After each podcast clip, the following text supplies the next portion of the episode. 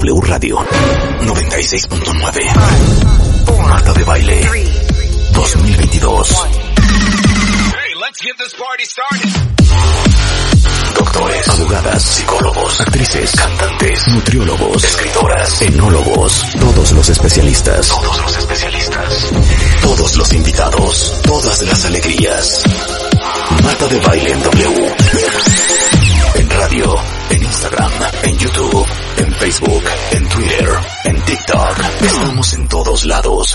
Estamos de regreso. Y estamos donde estés. Marta de Baile 2022. En W. Muy buenos días, cuentavientes. Esto es W Radio.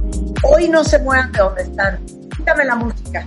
Por supuesto que vamos a hablar hoy del episodio más, la palabra es vergonzoso, que se ha vivido en el fútbol mexicano. Y por supuesto que vamos a tener a las 11 a Miquel Arriola, el presidente de la Liga MX, para que nos explique cómo pasó esto y qué van a hacer. Francisco Javier González va a estar conmigo también para narrarles lo que sucedió eh, en el partido del Querétaro versus el Atlas, eh, que todo el mundo seguramente ha visto las imágenes y por supuesto que a las 11 de la mañana de eso vamos a hablar y vamos a hablar de eh, qué van a hacer. Eh, Hazel Blackmore, para todos ustedes que se mueren de ganas de estudiar en Estados Unidos y necesitan una beca, les traje a la directora de Comexus, que es quien administra los programas de becas Fulbright García Robles en México. Eh, eso va a estar súper interesante. Abel de la Peña, eh, ¿qué onda con el nuevo láser para las arrugas? Que les va a encantar. ¿Cómo romper tu techo de cristal interno con Tere Díaz? Pero seguramente ustedes han estado pensando lo que he estado pensando yo y todo el mundo. ¿Qué le pasa a Vladimir Putin?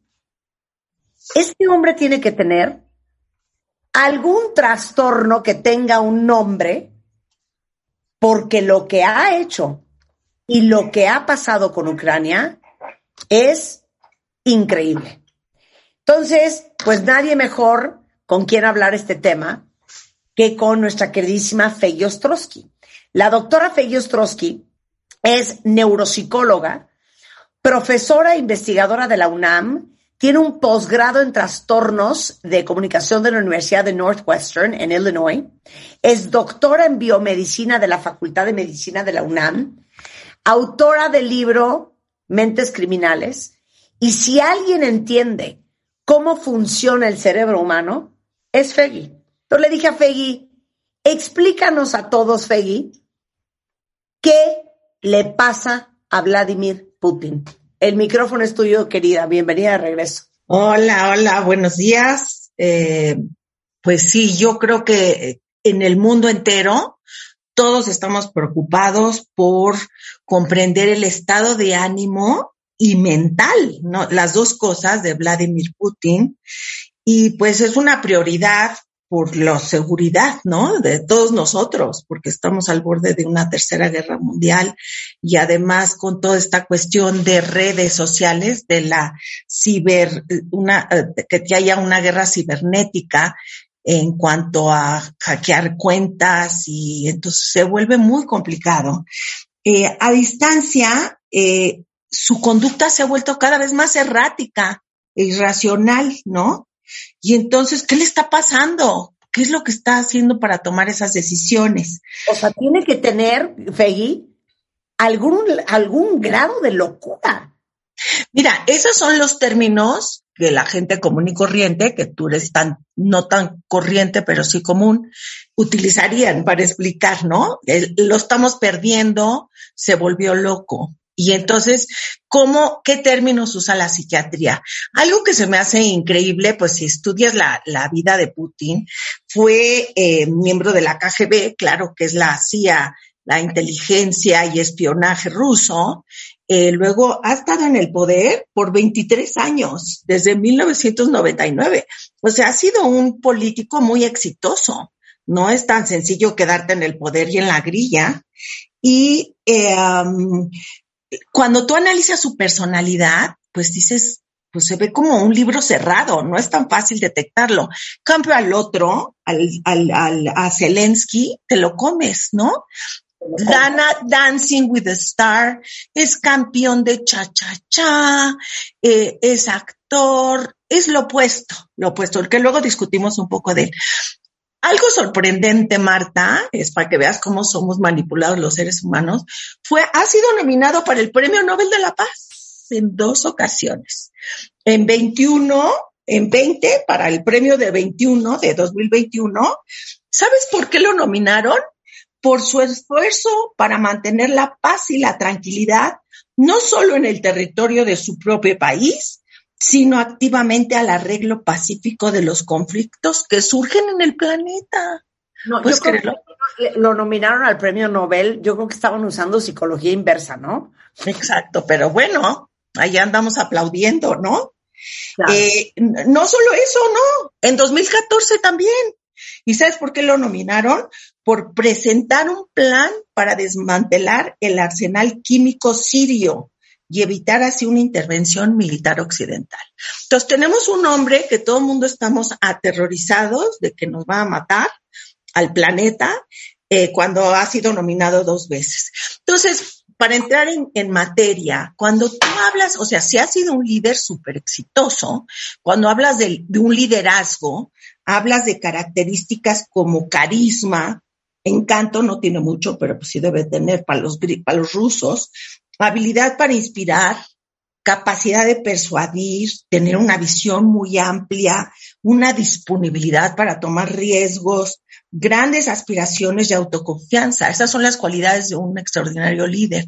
En el mismo extremo de esas cualidades están eh, problemas que puede tener el mismo líder cuando son impetuosos, cuando se niegan a escuchar a seguir, y seguir consejos y eh, cuando predomina una impulsividad y descuido en, lo, en las decisiones que están tomando. Entonces tenemos que los grandes líderes pueden tener estas dos. esa dualidad. Entonces, la gente, como tú dices, pues estás loco, o sea, ¿qué le pasa? Ya lo perdimos, pero lo que hay atrás, lo que captura la esencia, es lo que los psiquiatras han propuesto, es un síndrome de la arrogancia.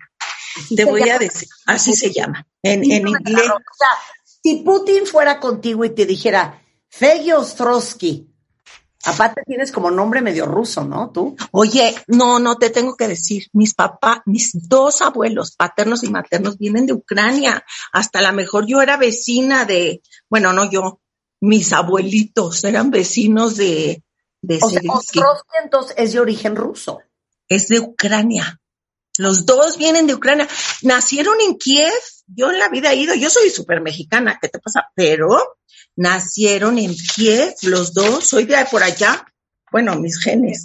Oye, pero entonces, si Putin llegara contigo y te dijera, doctor Ostrowski, ¿qué tengo? Le dirías, usted tiene síndrome de arrogancia. Y no es el único que le ha pasado ¿eh? en la humanidad. El síndrome eh, es como un síndrome. En inglés la palabra, eh, la verdad para mí fue novedosa, es hubris. Tú que, tú que eres gringuita y que dices, usas tu inglés, H-U-B-R-A-I-S.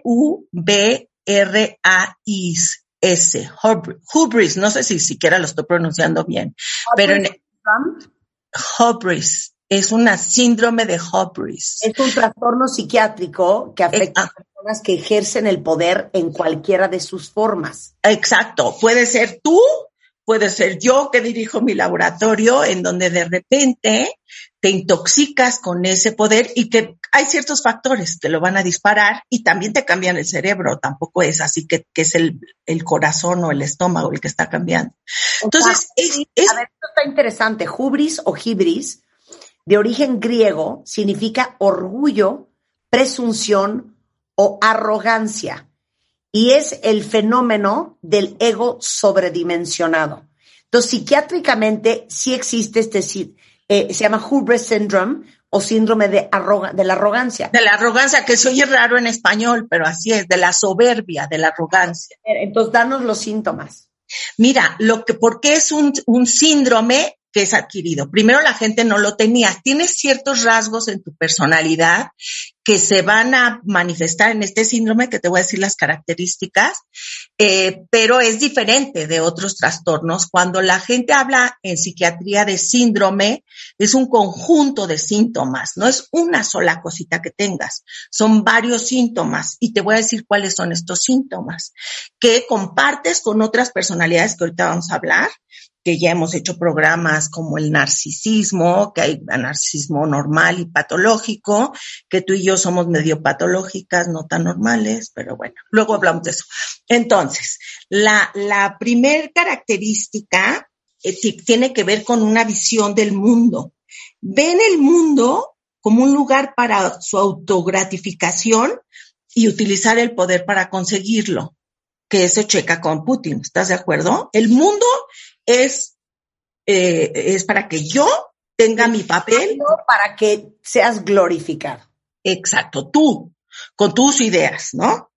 Tienen una visión mesiánica y la verdad es que yo no, no tengo, bueno, no voy a hablar mal de nuestro presidente, pero algunas de estas características eh, podrían aplicarse, o ustedes me dicen. Una visión mesiánica porque tienen esta pasión y orgullo personal en su discurso. Junta su identidad con la de la nación o la organización que representa. Vamos a salvar al planeta. La 4T ya llegó para cambiar a nuestro México. Y aquí es una visión mesiánica. Él sí tiene este propósito de que va a salvar a Rusia y va a, va a regresarle el poder. No me quiero meter en la parte política porque eso es muy complicada. Me quedo con mi parte psiquiátrica, ¿no? Luego, hay otro factor que em, la falta de responsabilidad, o sea, ellos son los son responsables ante una corte superior. O sea, ellos tienen la razón, no son responsables ante el pueblo, sino alguien más los está inspirando, ya sea Dios, ya sea eh, eh, justicia o yo qué sé, pero es ellos, ¿no? Eso es, vamos, tres características.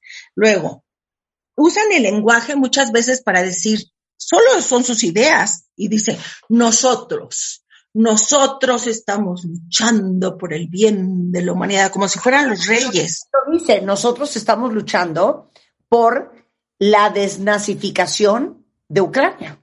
Exacto, nosotros. O sea, como si fueran los reyes. ¿Estás de acuerdo? Luego, hay otra parte que es muy interesante, que es el desprecio por los demás.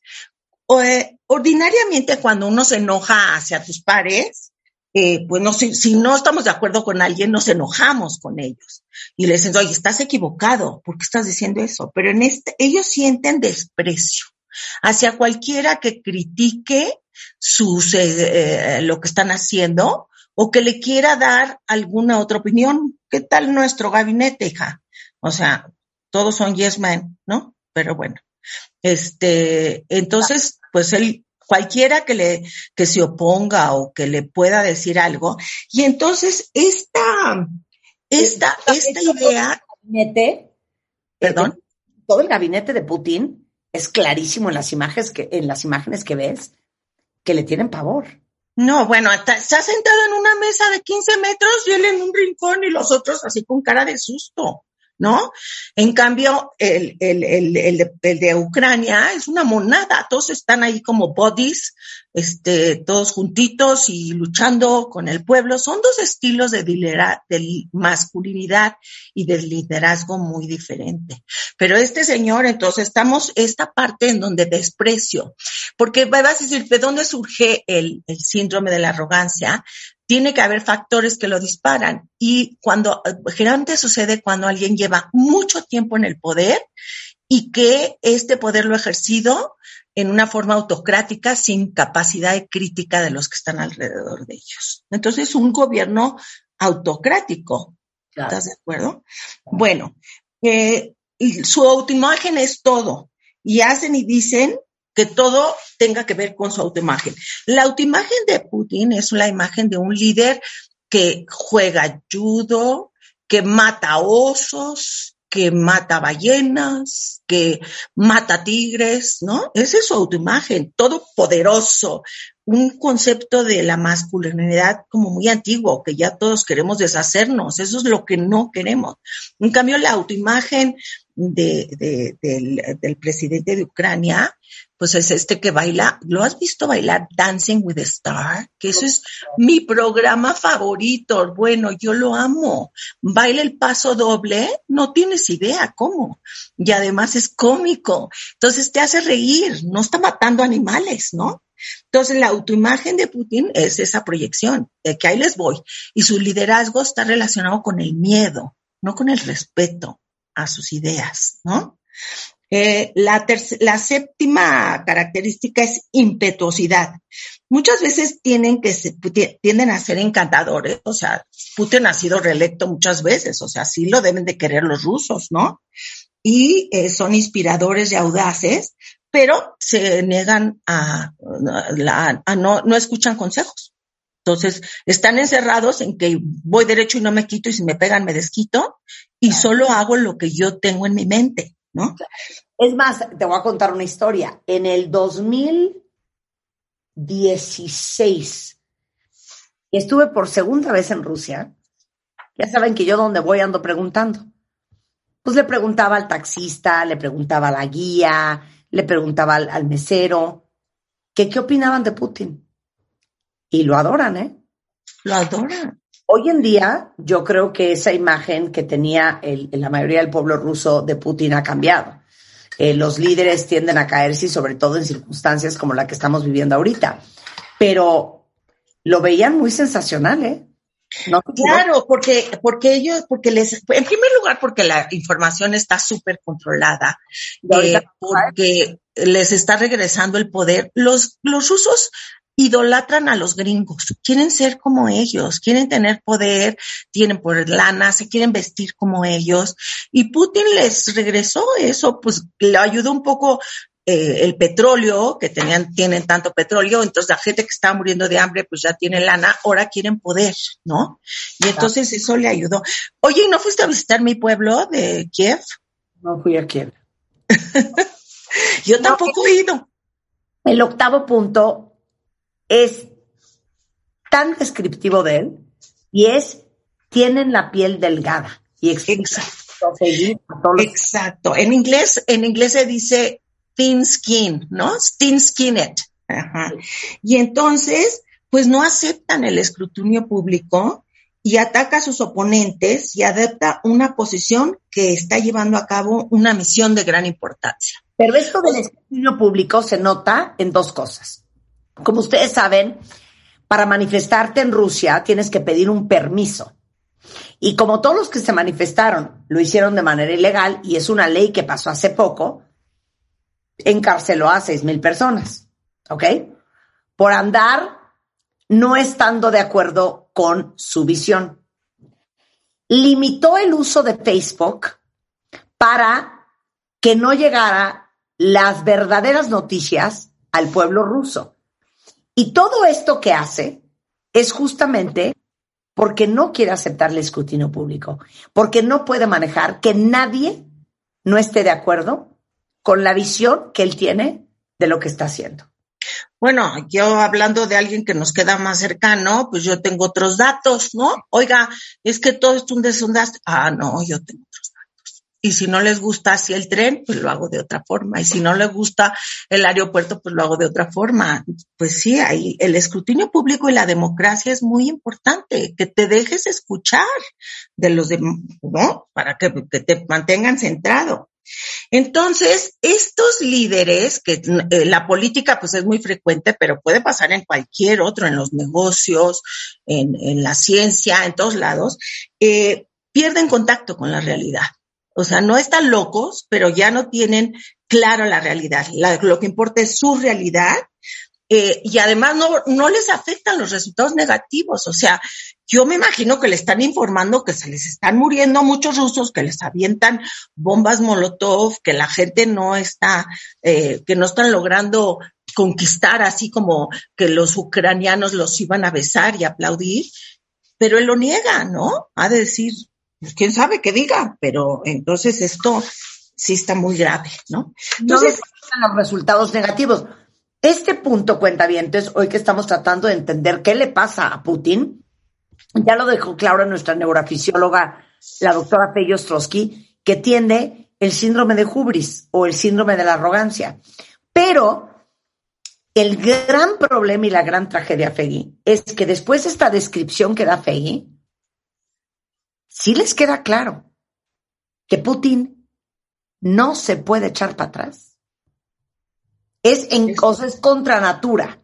O sea, sí, eso. Ahora te voy a decir que se han hecho análisis de muchos presidentes de Estados Unidos y de Inglaterra y de varios, que ahorita te voy a mencionar alguno, que les dio este síndrome, porque este síndrome podría ser transitorio. A casi todos los políticos, a Kennedy también le dio tantito el síndrome cuando estuvo lo de la bahía de cochinos, a Bush también te da, pero luego regresas. O sea, es un síndrome que puede ser. Stalin, Hitler, Mussolini, Mao Zedong tenían síndrome de la arrogancia. Claro, ¿no? Y, y varios más. Entonces, eh, pues se adquiere a lo largo de mucho tiempo, lo dispara el abuso de poder y la falta de, de que tengas contacto con críticos. Claro, ahora, ahí te va una pregunta. Y esto es traumante, cuenta antes. ¿El poder puede cambiar tu cerebro? Claro, claro. O sea, a ver, el cerebro funciona con neurotransmisores. Tenemos estructuras y redes neuronales, tú ya hasta eres experta. Y el cerebro, eh, para que se comuniquen, tenemos que tener más de, hay más de 50 neurotransmisores.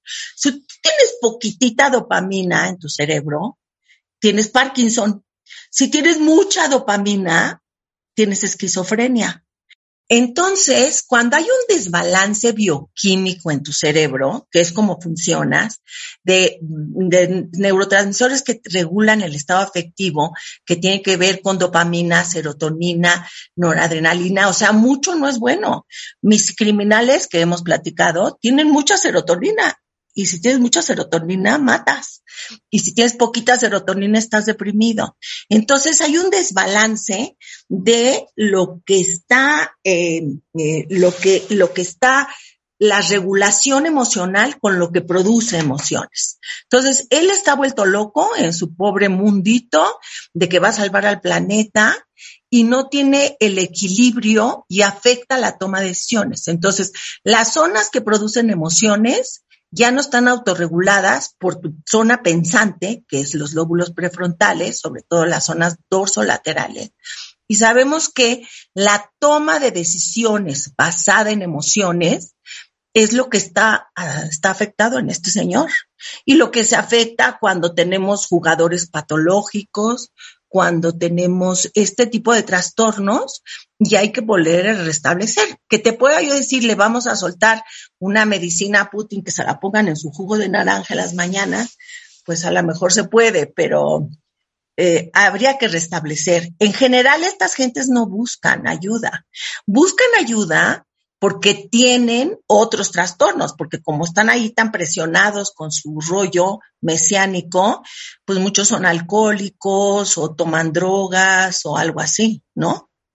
Entonces, para eso, pero, pero es muy difícil. ¿Cómo lo, cómo lo, cómo que el lóbulo prefrontal, que es con lo que uno toma decisiones, es la parte racional del cerebro, ya no funciona bien en Putin?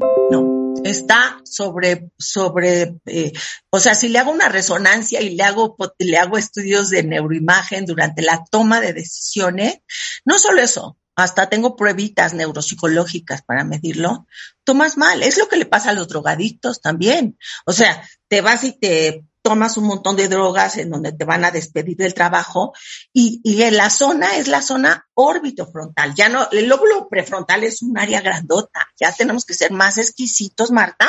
Por favor, ya tienes muchos años. Órbita prefrontal. Órbito frontal. La toma de decisiones basada en emociones no le está funcionando al señor. Y eh, pues sí está grave, ¿no? no muy grave, ¿no? Creo que a todos nos está afectando. Eh, eh, Estamos muy preocupados porque de que hay guerra económica, hay guerra económica. Y de que esto es una, una gran amenaza para el resto del mundo, lo es.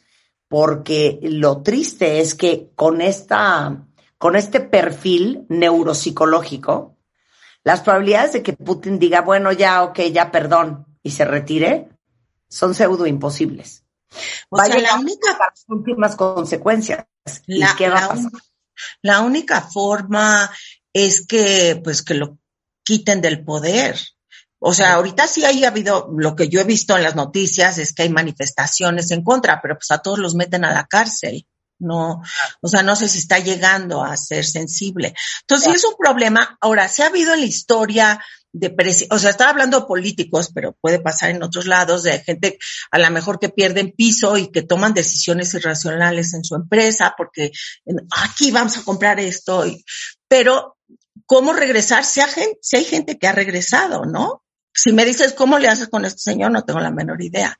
Pero una primera cosa es entender qué le está pasando y otra cosa es poder, ojalá que yo creo que lo que los mantiene en equilibrio es que la democracia triunfe y que la gente diga, pues ya te vas, güey, hiciste un desastre en este país y ya te vas, ¿no? Que pierdan. Peggy Ostrowski, neuropsicóloga, eh, doctora en biomedicina y eh, con posgrado en trastornos de la comunicación y profesora e investigadora de la Universidad Nacional Autónoma de México es Feggy Ostrowski en Twitter y en Facebook. Un placer hablar contigo. Gracias por ilustrarnos. La próxima vez que alguien diga, es que, ¿qué le pasa a este cuate? Ustedes ya pueden decir, lo que le pasa es el síndrome de hubris o el síndrome de la arrogancia. Gracias, Feggy. Un beso. Órale, hasta luego. Bye. Son las 10.28 de la mañana en W Radio. Sé que muchos de ustedes se morirían por irse a estudiar fuera. Entonces les traje a Hazel Blackmore, directora de Comexus en México, que es eh, quien administra los programas de las becas Fulbright eh, García Robles. Les va a contar cómo consigues una beca para irte a estudiar a Estados Unidos. Regresando del corte y a las 11, a las 11, va a estar con nosotros Miquel Arriola, presidente de la Liga de México, Francisco Javier González, y vamos a hablar de lo que pasó con el partido Querétaro Atlas. No se vayan, ya volvemos. Síguenos en Instagram.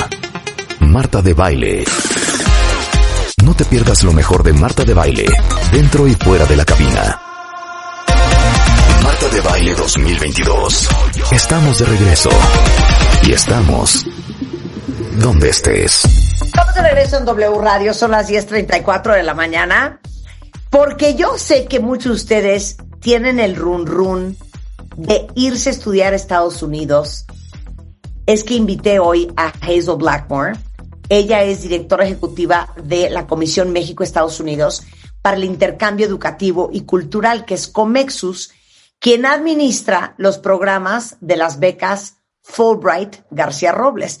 Entonces, Hazel les viene a contar qué hacen ¿Cuántas becas dan a mexicanos y estadounidenses por año?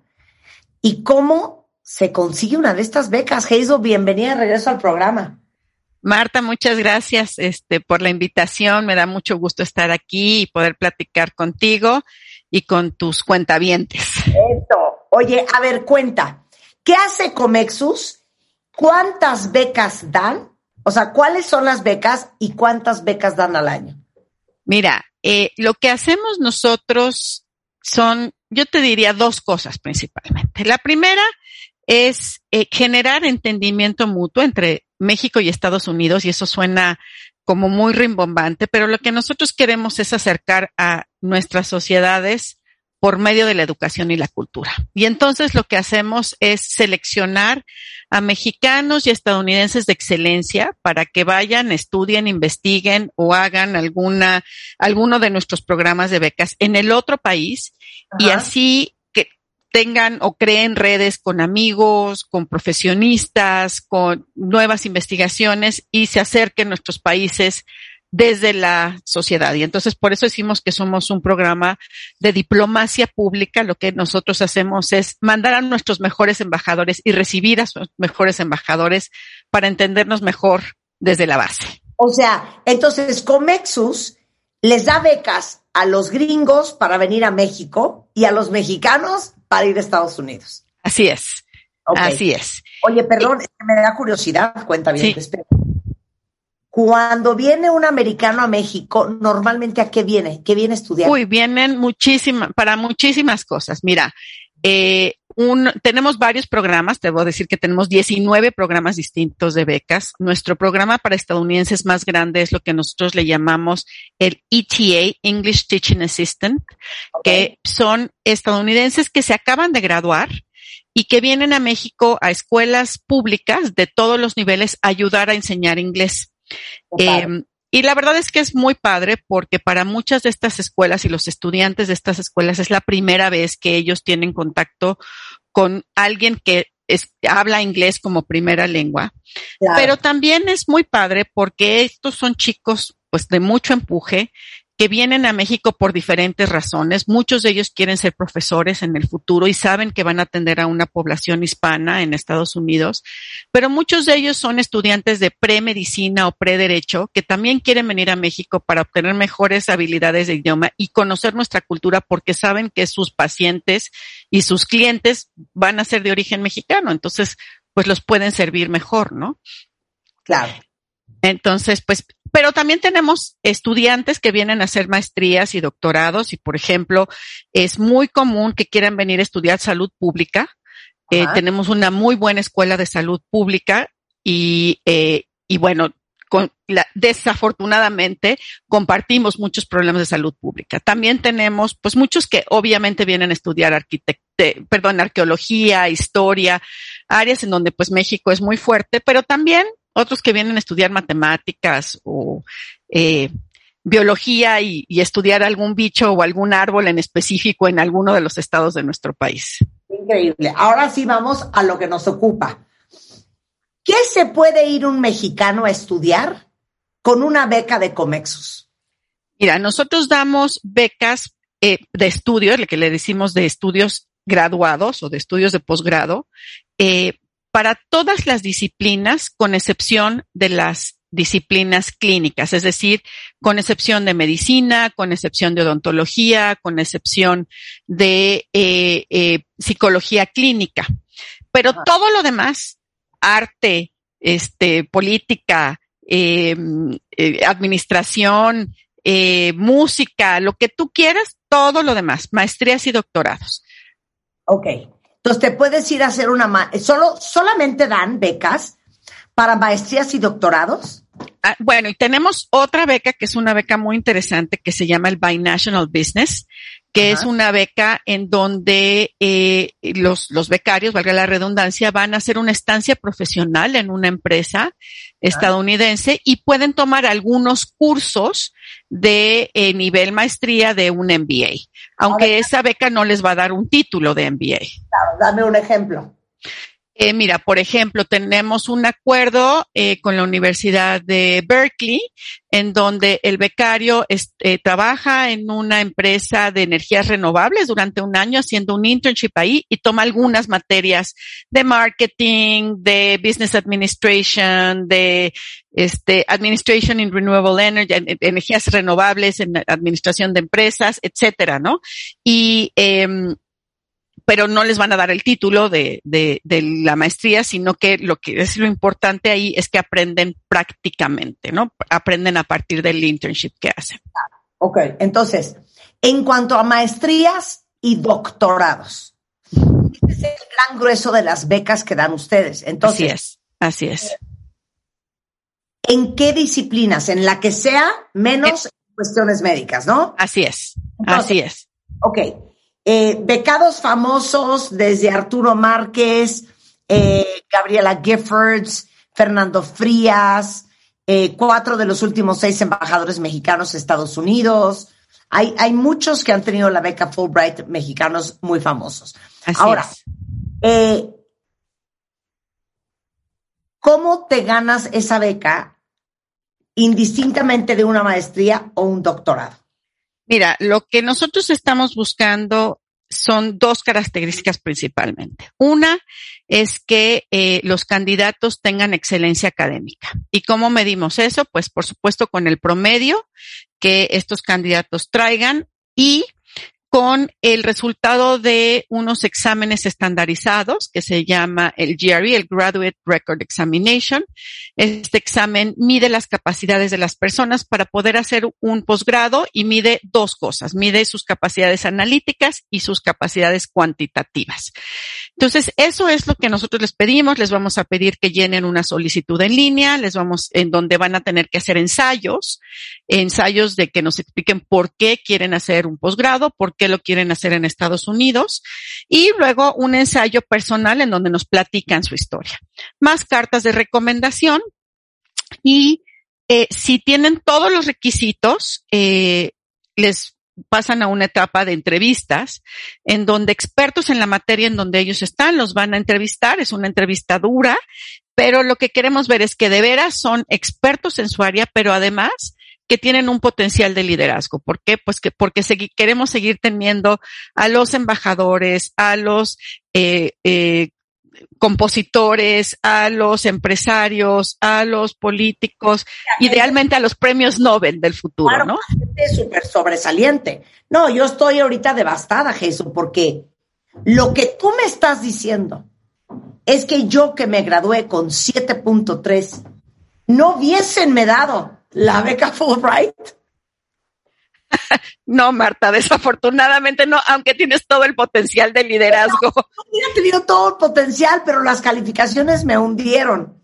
Oye, ok, ahora dime otra cosa. Tú escoges a qué universidad quieres ir a Estados Unidos antes de aplicar a la beca Fulbright o después, esa es la primera. Y cuando te dan la beca, ¿Qué, qué, qué incluye? ¿Qué significa? Sí. Mira, yo creo que es, no es ni antes ni después, es durante. Eh, la beca Fulbright es una beca distinta a todas las becas que se dan en México porque nosotros acompañamos a nuestros candidatos a solicitar. ¿Y qué es, cómo los acompañamos? Pues nos sentamos con ellos y vemos cuáles son eh, sus características, cuáles son sus objetivos de estudio y cuál es su personalidad y tratamos de buscar el mejor fit para cada uno de nuestros becarios. No importa tanto eh, qué tan importante es la universidad, sino el programa al que van. O sea, hacemos un trabajo muy minucioso, nos sentamos con ellos y los ayudamos a solicitar hasta cinco universidades en donde nosotros les pagamos las cuotas de solicitud, otra vez los exámenes si es necesario, les pagamos y les revisamos sus ensayos que van a entregar en las escuelas, les, les revisamos sus cartas de recomendación idealmente esperando que los acepten en todas las universidades. Y la verdad es que eh, debe decir que estamos muy orgullosos de nuestros becarios porque la gran mayoría son aceptados en el top 10 de los programas a los que ellos van a solicitar. Entonces, historia. Yo conozco un chavo eh, que se ganó la beca Fulbright y lo acaban de aceptar. ¿Están listos, cuentavientes? siento una tristeza por mí misma y una envidia eso. Lo aceptaron a Yale, a Harvard, a MIT o a Princeton, o sea, a las top Ivy League universidades de Estados Unidos. Pero ¿por qué pasa eso? Bueno, porque una, la verdad es que sirve todo el background, todo el, trabajo que nuestros candidatos han hecho, el esfuerzo que han puesto en, sus eh, estudios de pregrado, en actividades extracurriculares, ¿no? Y después, porque la verdad es que cuidamos muchísimo esas solicitudes que ellos hacen.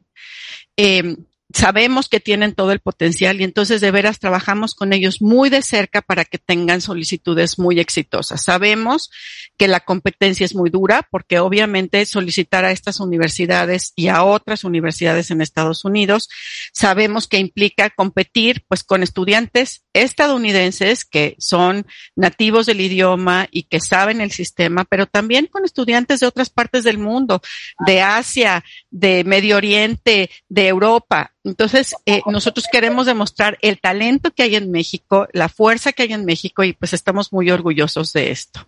Claro, ok.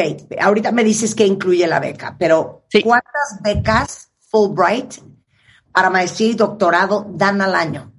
Damos alrededor de 65 becas, eh, Marta, y tenemos lo que se llama la, la convocatoria regular, que es para eh, la mayor parte de los becarios o de los candidatos, eh, pero también tenemos una beca que queremos mucho que se llama STEM regional, que es para candidatos que son del interior de la República y que por alguna razón no han tenido oportunidad de estudiar inglés como para ir a hacer una maestría o un doctorado. Y entonces, además de que les damos todo esto que te acabo de explicar, les damos hasta un año de inglés intensivo en Estados Unidos para que puedan subir su nivel y hacer una maestría o un doctorado. Ah, no, espérame, espérame, espérame, espérame, porque yo creo que eso está súper interesante para todos ustedes, cuentavientes. Entonces, la, la beca STEM. STEM regional se llama. STEM regional es solamente para el interior de la República, no incluye la CDMX. Ni la Ciudad de México, ni Guadalajara, ni Monterrey y sus áreas conurbadas. Ok. El resto pueden aplicar esa beca para irse a estudiar inglés un año a Estados Unidos. Bueno, eso es la primera parte, pero después ya es la beca Fulbright normal, que es todo el proceso de solicitud a maestría o doctorado más lo que damos, que son 25 mil dólares por año, eh, un eh, seguro de gastos médicos, el apoyo con la obtención de la visa y, por supuesto, una parte que, digo, todo esto que te acabo de platicar no tiene un costo establecido, pero tienen un asesor cada uno que trabaja con ellos durante un año y eso tiene un costo, pero también lo que hacemos una vez que ellos son admitidos, por ejemplo, al becario que tú conoces que también aceptaron en Cornell, nosotros nos acercaremos a las universidades y les diremos, mira, qué maravilla de candidato tienes aquí, ¿cuánto le vas a dar de beca de colegiatura? Porque nuestro objetivo es que entre lo que le dé la universidad y lo que le demos nosotros estén cubiertos al 100%. Ese es el famoso fellowship.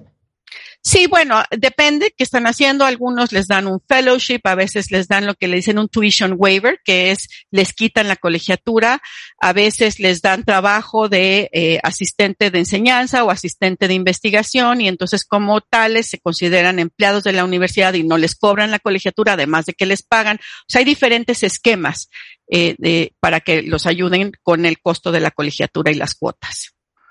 Y al final ese es el gran asunto de las universidades, que las universidades quieren captar el mejor talento a nivel mundial que puedan. Así es. Así es, y por eso es que nosotros tenemos tanto cuidado a la hora de solicitar a nuestros becarios. Ok, ¿con cuánto tiempo de anticipación quiero, tengo que aplicar para una beca Fulbright? Mucho tiempo de anticipación. Nosotros generalmente abrimos nuestras convocatorias entre septiembre y octubre y las cerramos en febrero, o sea, más o menos cinco meses. Eh, y una vez, ahora cerramos la, convocatoria el mes pasado, empezaremos, ya hicimos la revisión em, de, los, de los candidatos y empezaremos a hacer las entrevistas. Durante todo el mes de marzo y la mitad del mes de abril la entrevistamos y eh, seleccionamos a nuestros becarios hacia, eh, hacia mayo. Y entonces es cuando empezamos a trabajar con ellos para hacer su solicitud, bueno, primero para hacer su plan y después para hacer sus solicitudes. Entonces, como tú te podrás dar cuenta, es casi un año y medio antes de que estén planeando irse. Esto es para septiembre 2023. Así es. Así es. Entonces, ¿ahorita es buen momento para acercarnos a ustedes? Pues eh, la convocatoria está cerrada, esta convocatoria en específico abre en septiembre, pero si están pensando solicitar, ahorita es buen momento para prepararse. Por ejemplo, empezar a estudiar para el examen GRE. ¿Por qué? Porque es un examen al que no estamos acostumbrados en México, porque hay que saber de qué se tratan las preguntas, hay que adquirir vocabulario, hay que estudiar matemáticas, eh, también hay que ir pues afinando las últimas materias para los que todavía estén estudiando su licenciatura o su maestría para poder subir su, su promedio, hacer una investigación a lo mejor de los programas que les interesan y entonces de esa manera pues tener una solicitud muy fuerte una vez que sean, eh, digamos, que, decidan solicitar la beca. Ok, ¿cómo nos acercamos a ustedes? ¿Dónde están? Mira, lo, lo más fácil es eh, buscar nuestra página de internet, es www.comexus.org.mx. Pueden mandarnos un correo también a la dirección becas becas.org.mx o seguir nuestras redes sociales. Estamos en Twitter, estamos en Facebook, estamos en Instagram. Ahí estamos todo el tiempo eh, pues no solamente tratando de dar eh, información sobre las convocatorias, sino tener contenido que les sirva. Por ejemplo, de repente hacemos talleres para escribir ensayos, para que todos los que no sepan a lo mejor cómo escribir un ensayo, pues ahí va a haber un taller o eh, otro tipo de actividad. Y por supuesto, y tú también conoces este servicio del Departamento de Estado, pueden acercarse a Education USA ellos eh, son una serie de asesores, hay 27 asesores por toda la República Mexicana, dan asesoría gratuita y ellos los pueden ayudar a solicitar a la beca Fulbright García Robles. Oye, perdón, esta es una buena pregunta de Laura. Dice, ¿hay límite máximo de edad para solicitar una beca Fulbright? No hay límite de edad. Nosotros eh, tenemos candidatos de todas las edades. Eh, y eh, también hay becas que son para otras edades. Ahora hablamos mucho de la beca eh, de posgrado, pero hay una beca que le llamamos de profesionalización, que es el Humphrey Program, que es para aquellos profesionales de media carrera que estuvieran interesados en eh, actualizar sus conocimientos, pero también hacer nuevas redes profesionales. tipo? Por ejemplo, alguien que haga periodismo o que haga eh, urbanización puede ir, hay universidades específicas a donde se dan cursos. Estos becarios ah, hacen su programa de estudios durante nueve meses y los últimos tres meses los vinculamos con organizaciones o industria eh, que sean de su área para que amplíen sus redes profesionales y cuando lleguen a México o regresen a México puedan seguir trabajando con sus contrapartes estadounidenses. O sea, lo que les quiero decir es que la oferta de becas eh, en Comexus es enorme. Y de repente no sabemos que existe esta extraordinaria oportunidad para seguirte profesionalizando. Entonces, que ustedes sepan que existe Comexus. La beca Fulbright es específicamente para maestrías y doctorados, pero Comexus tiene muchas otras becas. Todas estas que te estoy hablando son Fulbright, este Marta. Ah, son 19 programas de becas dentro de Fulbright divididos en cuatro categorías, la de posgrado, que es de la que más hablamos hoy, las de profesionalización, que son como la de Binational Business o esta Humphrey que te acabo de mencionar. Tenemos varias becas para profesores, aquellos profesores de inglés o profesores de otras materias que tengan proyectos y tenemos becas para académicos establecidos, o sea, para profesores universitarios, investigadores, eh, que quisieran también hacer una estancia de investigación en Estados Unidos. Bueno, como nuestra responsabilidad es darles a ustedes herramientas para que sigan triunfando cuentavientes, ahí les va. Eh, pueden encontrar a Comexus en Facebook, eh, es Comexus Fulbright García Robles, Comexus FGR en Instagram, Comexus en Twitter y toda la información de toda la oferta de los diferentes tipos de becas Fulbright en comexus.org.mx. Hazel, un placer tenerte acá. Marta, muchísimas gracias por la invitación y muchas felicidades a tu conocido por todas esas aceptaciones. si quieres que te diga, a mí también me da envidia porque yo nada más los veo partir y sigo acá organizando.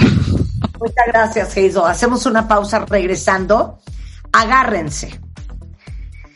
Porque vamos a hablar con Francisco Javier González de el vergonzoso episodio del partido entre Querétaro y el Atlas. Y vamos a tener a Miquel Arreola, el presidente de la Liga MX, para que nos diga, pues, ¿qué van a hacer? Al regresar, no se vayan. Escucha todos nuestros playlists y contenidos en Spotify. Búscanos como Marta de Baile. Marta de Baile 2022. Estamos de regreso y estamos donde estés. Estamos de regreso en W Radio. Son las 11.04 de la mañana. Estamos todos de acuerdo que lo que sucedió en Querétaro no le pasó a un estado o a un estadio ni a un deporte. Nos sucedió a nosotros como sociedad civil, como humanos, y esa es la verdadera tragedia en lo que somos capaces de hacernos unos a los otros, tanto en México como en el resto del mundo. Todos hemos estado horrorizados con los videos que hemos visto.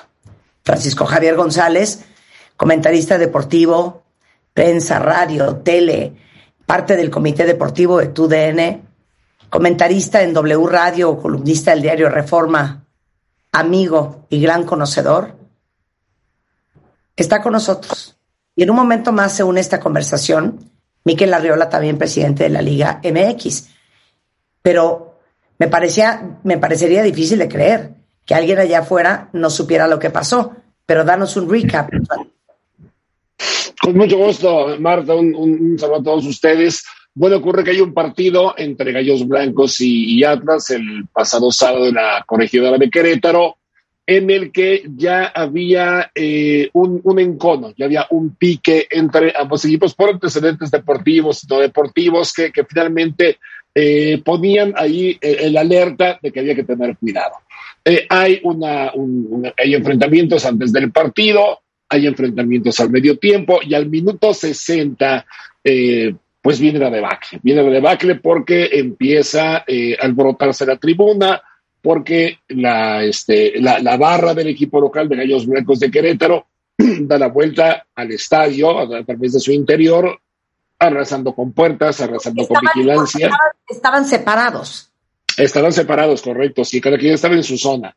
Y eh, después de esto viene una, una persecución hacia la gente del Atlas que, eh, bueno, te, te, termina lanzándose al campo, buscando refugio, buscando protección, pero hasta ahí van también los de Gallos Francos, nadie los puede detener, y pues se arma lo que ya armó, una, una situación que te diría, hemos visto broncas muy fuertes en, el, fútbol mexicano, en el fútbol internacional, pero la manera de proceder de estos tipos sí rebasa, y, lo decía bien Miquel Arreola, rebasa lo que se ha visto del perfil de una bronca en, en un de fútbol. E, e, eso ya es delincuencia. Y, bueno, se espera de noticias, de confirmaciones de, cómo van los lesionados, no, no se ve ningún fallecido, pues, este, pensé que había imágenes que hacían pensar que lo sabría, ¿no? Claro, Mauricio Curi, gobernador de Querétaro, eh, actualizó hace algunos momentos la cifra de personas lesionadas. Son 26 heridos en el hospital, tres en estado muy grave, fracturas en el cerebro, hemorragias, 19 eh, ya fueron dados de alta y salen cero muertos. Y lo que nos tiene a todos muy mal es que hay cero detenidos. Entonces, quería que viniera Miquel Arreola, presidente de la Liga MX, Fran y Cuentavientes. Y la primera pregunta que te quiero hacer, Miquel, y mil gracias por, por estar con nosotros el día de hoy, porque sé que estás en llamas desde que esto sucedió. Pero quiero hacerte una pregunta que me parece muy importante. En un partido, ¿quién, Miquel, es responsable de qué? A lo que voy es, no, pues la liga es responsable de esto, pero el dueño del estadio del otro, pero el gobierno de esta parte. ¿Quién se hace responsable normalmente en un partido de fútbol? ¿De cuál parte? Gracias, Marta. Muy buen día. También saludo a Francisco Javier. Eh, tienes toda la razón en tu pregunta. Para nosotros el partido empieza un día antes con el protocolo de estadio seguro y empieza con una reunión entre todos los responsables. Ahorita describimos quién trae qué tramo de responsabilidad. Eh, primero, las autoridades de seguridad pública municipal y estatal, que son las que dan las garantías para que el partido se lleve a cabo. Segundo, las autoridades ahora de salud por el protocolo COVID. Tercero, el club. Y cuarto, el comisario de la liga. El comisario de la liga es un poco el que concentra todas, a, todas esas autoridades y determina con un checklist, pues cuáles son eh, los elementos que se tienen que dar para que el partido empiece al día siguiente. ¿Qué pasó en Querétaro? En el tema de la seguridad. Perdón, perdón, porque ya sabes que nos encanta entender las cosas a profundidad. Entonces, ustedes como la liga juntan a todas las autoridades involucradas para que todos se lleven pase a salvo. A ver, a ti te toca esto, ¿cómo le vamos a hacer para que no suceda aquello? Ok, tú te encargas de aquello y ustedes son los encargados de coordinar que todo el mundo haga lo que tiene que hacer. ¿Estamos claros? Y cuando empieza el partido, el comisario se va a la cancha a revisar las incidencias de, eh, propiamente del partido de fútbol, sabiendo que ya todo mundo está en sus puestos, haciendo lo que a cada quien le corresponde. ¿Qué hacer? Ajá. ¿Cuál fue el tema de Querétaro? Que en la reunión del viernes se le pregunta al club y a las autoridades de seguridad, ¿cuántos elementos vamos a necesitar? Ah, bueno, pues es que el aforo por COVID tenemos 14 mil personas, 15 mil personas, entonces vamos a necesitar 600 elementos de seguridad. Hacen una canasta entre elementos de seguridad pública y elementos de seguridad privada. La seguridad privada, 350, eh, pone en la mesa con el contrato de una empresa, el propio club, y el resto es entre policía municipal, 150 y 100 policías de, policía estatal. Con eso se cumple el requisito. Día siguiente, a las 2 de la tarde para nosotros empiezan eh, a llegar todos los responsables, empieza el partido como tal para efectos de iniciar con el silbatazo al árbitro. En ese momento existían físicamente, estaban ahí los 600 elementos, un poquito más, 608. Y lo que pasó fue que al minuto 60 se empiezan a dar diversas riñas en la tribuna. Y ahí lo que nos empezamos a percatar es que la seguridad privada que tiene a su cargo la tribuna y la cancha, porque por ley no se puede tener seguridad pública en la cancha, empieza a dar de sí, empieza a desaparecer y empieza a omitir. No que te interrumpa, Miquel, porque quiero entender esta parte. Cuando a ustedes, como la liga, les dicen, nosotros calculamos 600 elementos de seguridad entre estatal y privada, ¿les pareció que 600 elementos iban a ser suficientes? O sea, es normal, y tú lo sabrás mejor, Fran y Miquel, esa cantidad de elementos de seguridad para un partido que corría el riesgo de terminar como terminó esta? Fíjate que ahí, eh, qué bueno, porque me salté esa parte y es muy fino el detalle. Eh, se tiene que calcular un ratio entre número de aficionados y número de policías. Y se calcula con cargo al riesgo del partido. Eh, verde, un, un ratio menor, amarillo, un ratio medio, y el rojo es un ratio mayor un, un porcentaje mayor. Este fue un partido clasificado como rojo por los antecedentes que decía Francisco Javier del pique entre las barras, el pique futbolístico, el pique ordinario. Había habido problemas eh, en este tipo de partidos que son, digamos, clásicos regionales, clásicos del Bajío. También tuvimos problemas con San Luis eh, de violencia. También se vetó el estadio. Entonces, a partir de eso se determina que el número de 600 elementos es un número aceptable. Aceptable asumiendo que cada quien cumpla con su tarea específica. Lo que pasó. Esto, cuenta que eh, los elementos de la compañía de seguridad privada, que eran los que estaban en la tribuna y en la cancha, estuvieron estuvieron presentes físicamente, pero no eh, de los videos se desprende que no cumplieron con su función. Claro, sale uno hasta hablando por teléfono. Exactamente. Y, y sobre todo, hay dos videos donde se ve en uno de ellos a un elemento de seguridad privada abriendo una de las zonas confinadas a las barras. Entonces, eh, eh, al revés, incumpliendo la instrucción que tiene alguien que está encargado de la zona exclusiva de los grupos de animación. Entonces, en eso, Marta, estamos concentrando nosotros la investigación, la investigación de la comisión disciplinaria. ¿Qué es la comisión disciplinaria? Es la parte investigadora del fútbol, que depende de la federación, pero es un órgano autónomo.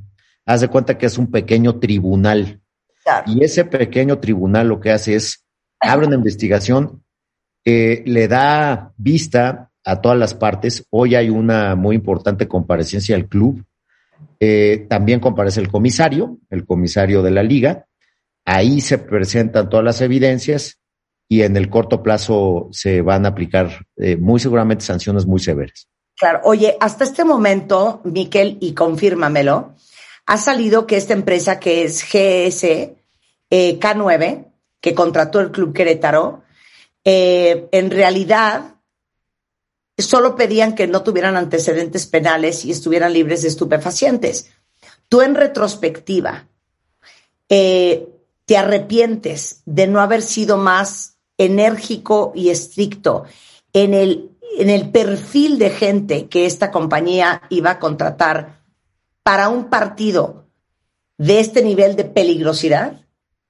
Mira, tenemos que ser obviamente mucho más rigurosos con esas empresas, pero lo que asume tanto la liga como el propio club es que una empresa de seguridad que ofrece sus eh, servicios está certificada y está autorizada por la autoridad local. sea, es como si tú te subes a un taxi, ¿no?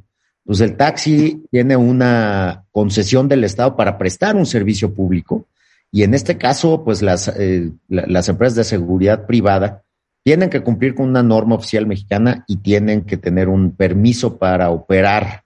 Sé que igual se oye muy burocrático, pero eso es para que no tengan que, que, los privados pues verificar a una empresa privada. Claro. Eh, acaban de suspender la empresa el día de ayer. ¿Qué tenemos que hacer? Fíjate. ese es el asunto. Sí. Que en México el que tengas un permiso. Correcto. La verdad es que no significa nada. Y, y como dicen todos, ¿no? Los elementos de seguridad presuntamente les pagaron 300 pesos y pues, pues por 300 pesos y si no tienes mucho entrenamiento, pues yo no me rifo a un, a, un grupo de 60 fulanos enfurecidos, ¿no? Entonces ahí yo creo que lo, mañana tenemos una asamblea de, de dueños, Marta, es, es, el máximo órgano de, de la liga. Y lo que tenemos que poner en la mesa son medidas, primero para cortar de tajo, pues esta simulación de, que, de, los que se hacen llamar grupo de animación y lo que menos hacen es animar. Son barras violentas. Tenemos que cortar de tajo la, la relación, incluso de apoyo, que pueden tener de algunos clubes, de pagarles los, los boletos, de pagarles los trayectos de visita Acabamos de prohibir ya las visitas de las barras a estadios eh, como visitantes. Eh, también está vetado el estadio. Mañana, estas son las primeras, pero mañana se van a poner otras medidas, aprovechar la tecnología para que eh, en ningún grupo de animación se deje entrar a nadie que no esté registrado. Con códigos QR, como lo está haciendo la selección, estamos preparando ese paquete de medidas para que primero sancionemos muy bien a los responsables de esta y nos cercioremos que no viene otra y luego pues, sigamos adelante, porque el mensaje que tiene que mandar el fútbol a la industria es que castigó, resolvió y que tiene la capacidad de continuar. Oye, y, y aparte el estadio de la corregidora está suspendido, ¿no? Está suspendido y la duración de ese castigo también va a estar a consideración de la de la comisión disciplinaria y, seguramente la duración pues, del castigo será una cosa que no tenga precedentes. Oye, Miquel, ¿cuál sientes tú que fue el error de la liga? Pues mira, yo creo que el, el no, no, solamente hay que determinar que existen los elementos de seguridad privada, eh, creo que el, el tema fue pues, confiar en una, en una empresa de seguridad privada y también en lo que pues, el, el, club está contratando. Pero nosotros, desgraciadamente, no podemos ir más allá. No somos policía, no somos ministerio público. Es, muy, es, es muy importante que la gente sepa pues, cuál es el rol de una liga. La liga tiene que organizar los partidos, garantizar la, la seguridad, pero es seguridad pública. Creo que un espacio muy importante de oportunidad para el futuro es que la seguridad privada, si se va a contratar, no tenga nada que hacer con los grupos de animación, que eso sea pura seguridad pública. Oye, Miquel, eh, ah, también me parece, igualmente te, mando un abrazo. Eh, al final, Gallos eh, y, seguro que esto no fue voluntario, pone en jaque a todo el mundo del fútbol, porque, porque hay malos, sabemos que hay malos en muchos ámbitos y, ya se han metido al fútbol, ¿no? Bien lo comentas, se han infiltrado en las barras, se han infiltrado en, diferentes este, e, e, estamentos y hay que estar listos para recibirlos, ¿no? Porque hoy estamos viviendo un, país lamentablemente violento. Eh, sin, sin querer juzgar a Gallos, pero sí enunciándolo. Este, Gallos puede em, enfrentar económicamente la operación de un equipo de primera división, quiso ahorrar en la seguridad, se confió por ser una directiva nueva. Es decir, finalmente estamos hablando de la Liga MX, de la liga más importante de, fútbol en México y en muchas partes de Latinoamérica. Y se obró, me parece a mí, por lo menos en el tema de la seguridad, con gente incapacitada para actuar, ¿no? Ante, ante una problemática que, no, se sabía que iba a venir, pero, pero que estaba latente, la, la, estaba prendido el foco amarillo o el foco rojo, como bien lo comentas. Eh, en ese sentido, ¿cómo, ¿cómo juzgar esta actuación y saber si Gallos puede enfrentar retos para una liga profesional tan importante como la mexicana? Porque no obró este, como tal, ¿no? Tienes razón, eh, Francisco Javier. hoy comparece ante la comisión disciplinaria. Entonces hay que abrir ese espacio, escucharlos, contrastar su testimonio contra los elementos que se tienen y si se tiene eh, al final la conclusión de que un equipo pone en riesgo la competencia, pues tenemos facultades para tomar medidas. Y eso que esté muy claro, eh, no vamos a poner en riesgo ni la seguridad de las personas y tampoco de la seguridad de una liga que como tú dices, pues guarda un espacio muy importante en, entre las ligas del mundo. Entonces, así lo vamos a considerar, Francisco. Claro. Oye, Miquel, fíjate que parte de la furia de todo el mundo, eh, y a lo mejor no, no, no eres tú necesariamente la persona, pero seguramente estás informado. Y como preguntaba al principio, porque yo creo que es importante aclarar en, un evento como este, quién es responsable de qué, ¿no? Claro. Pero igual te pregunto porque pues no tengo en el teléfono eh, a Mauricio Curi, el gobernador de, de Querétaro, pero todo el mundo está furioso porque dice, después de las imágenes que vimos en esos videos, es que no hay manera que no haya muertos. Correcto. Mira, ante esa duda que empezó a surgir desde el sábado, eh, yo me fui a Querétaro ayer muy temprano y estábamos ya cerca de las nueve de la mañana en el estadio haciendo la reconstrucción de los hechos y eh, preguntándole punto por punto a la directiva qué pasó. Por eso ya tenemos todos estos datos. Después de eso fuimos a ver al gobernador para que como industria le externáramos nuestra preocupación respecto de las detenciones. Tenemos que, subrayar que para nosotros es muy importante para acreditar todas estas hipótesis, pues que haya detenidos y haya testimonios. Y en ese sentido, el gobernador a nosotros nos informó, pues que eh, la incidencia ya de después de los golpes, pues se refleja en hospitales o se refleja por la vía de los ministerios públicos que recogen a personas fallecidas. Y en este caso el corte fue de 26 personas que llegaron a los hospitales, cuatro al IMSS eh, y el resto al, al Hospital 1 de Querétaro. Nos trasladamos al Hospital 1 de Querétaro, revisamos el estado de salud de las personas. Como tú lo dijiste, hay dos personas con código rojo en urgencias que eh, están estables. Después hay una persona en terapia intermedia que tiene esta hemorragia. Eh, entonces, la cifra tanto de lesionados como de otras circunstancias, pues esa cifra la da el gobierno y nosotros lo que tenemos que hacer es estar muy cercanos a eso. Claro. Y sí, hasta la fecha, y yo creo que es frustrante para todos, incluyendo para la liga, no hay ningún detenido. Ahí es donde... Sí. Que no van a ver. No, yo creo que, el, a ver, la fiscalía está encima. Eh, también, de la manera en que orquestaron esta violencia, pues seguramente tenían también un plan para eh, diluirse después de los hechos, ¿no? Asumiendo que son criminales, la planeación criminal es precisamente el dolo. que castiga el Código Penal. Entonces, eh, yo, yo creo que en lo que hay que confiar es en una serie de detenciones con inteligencia para detener precisamente a las personas que lo orquestaron y, de ahí también pues, eh, concluir qué fue lo que pasó eh, distinto de la trama futbolística. ¿A qué nos estamos enfrentando?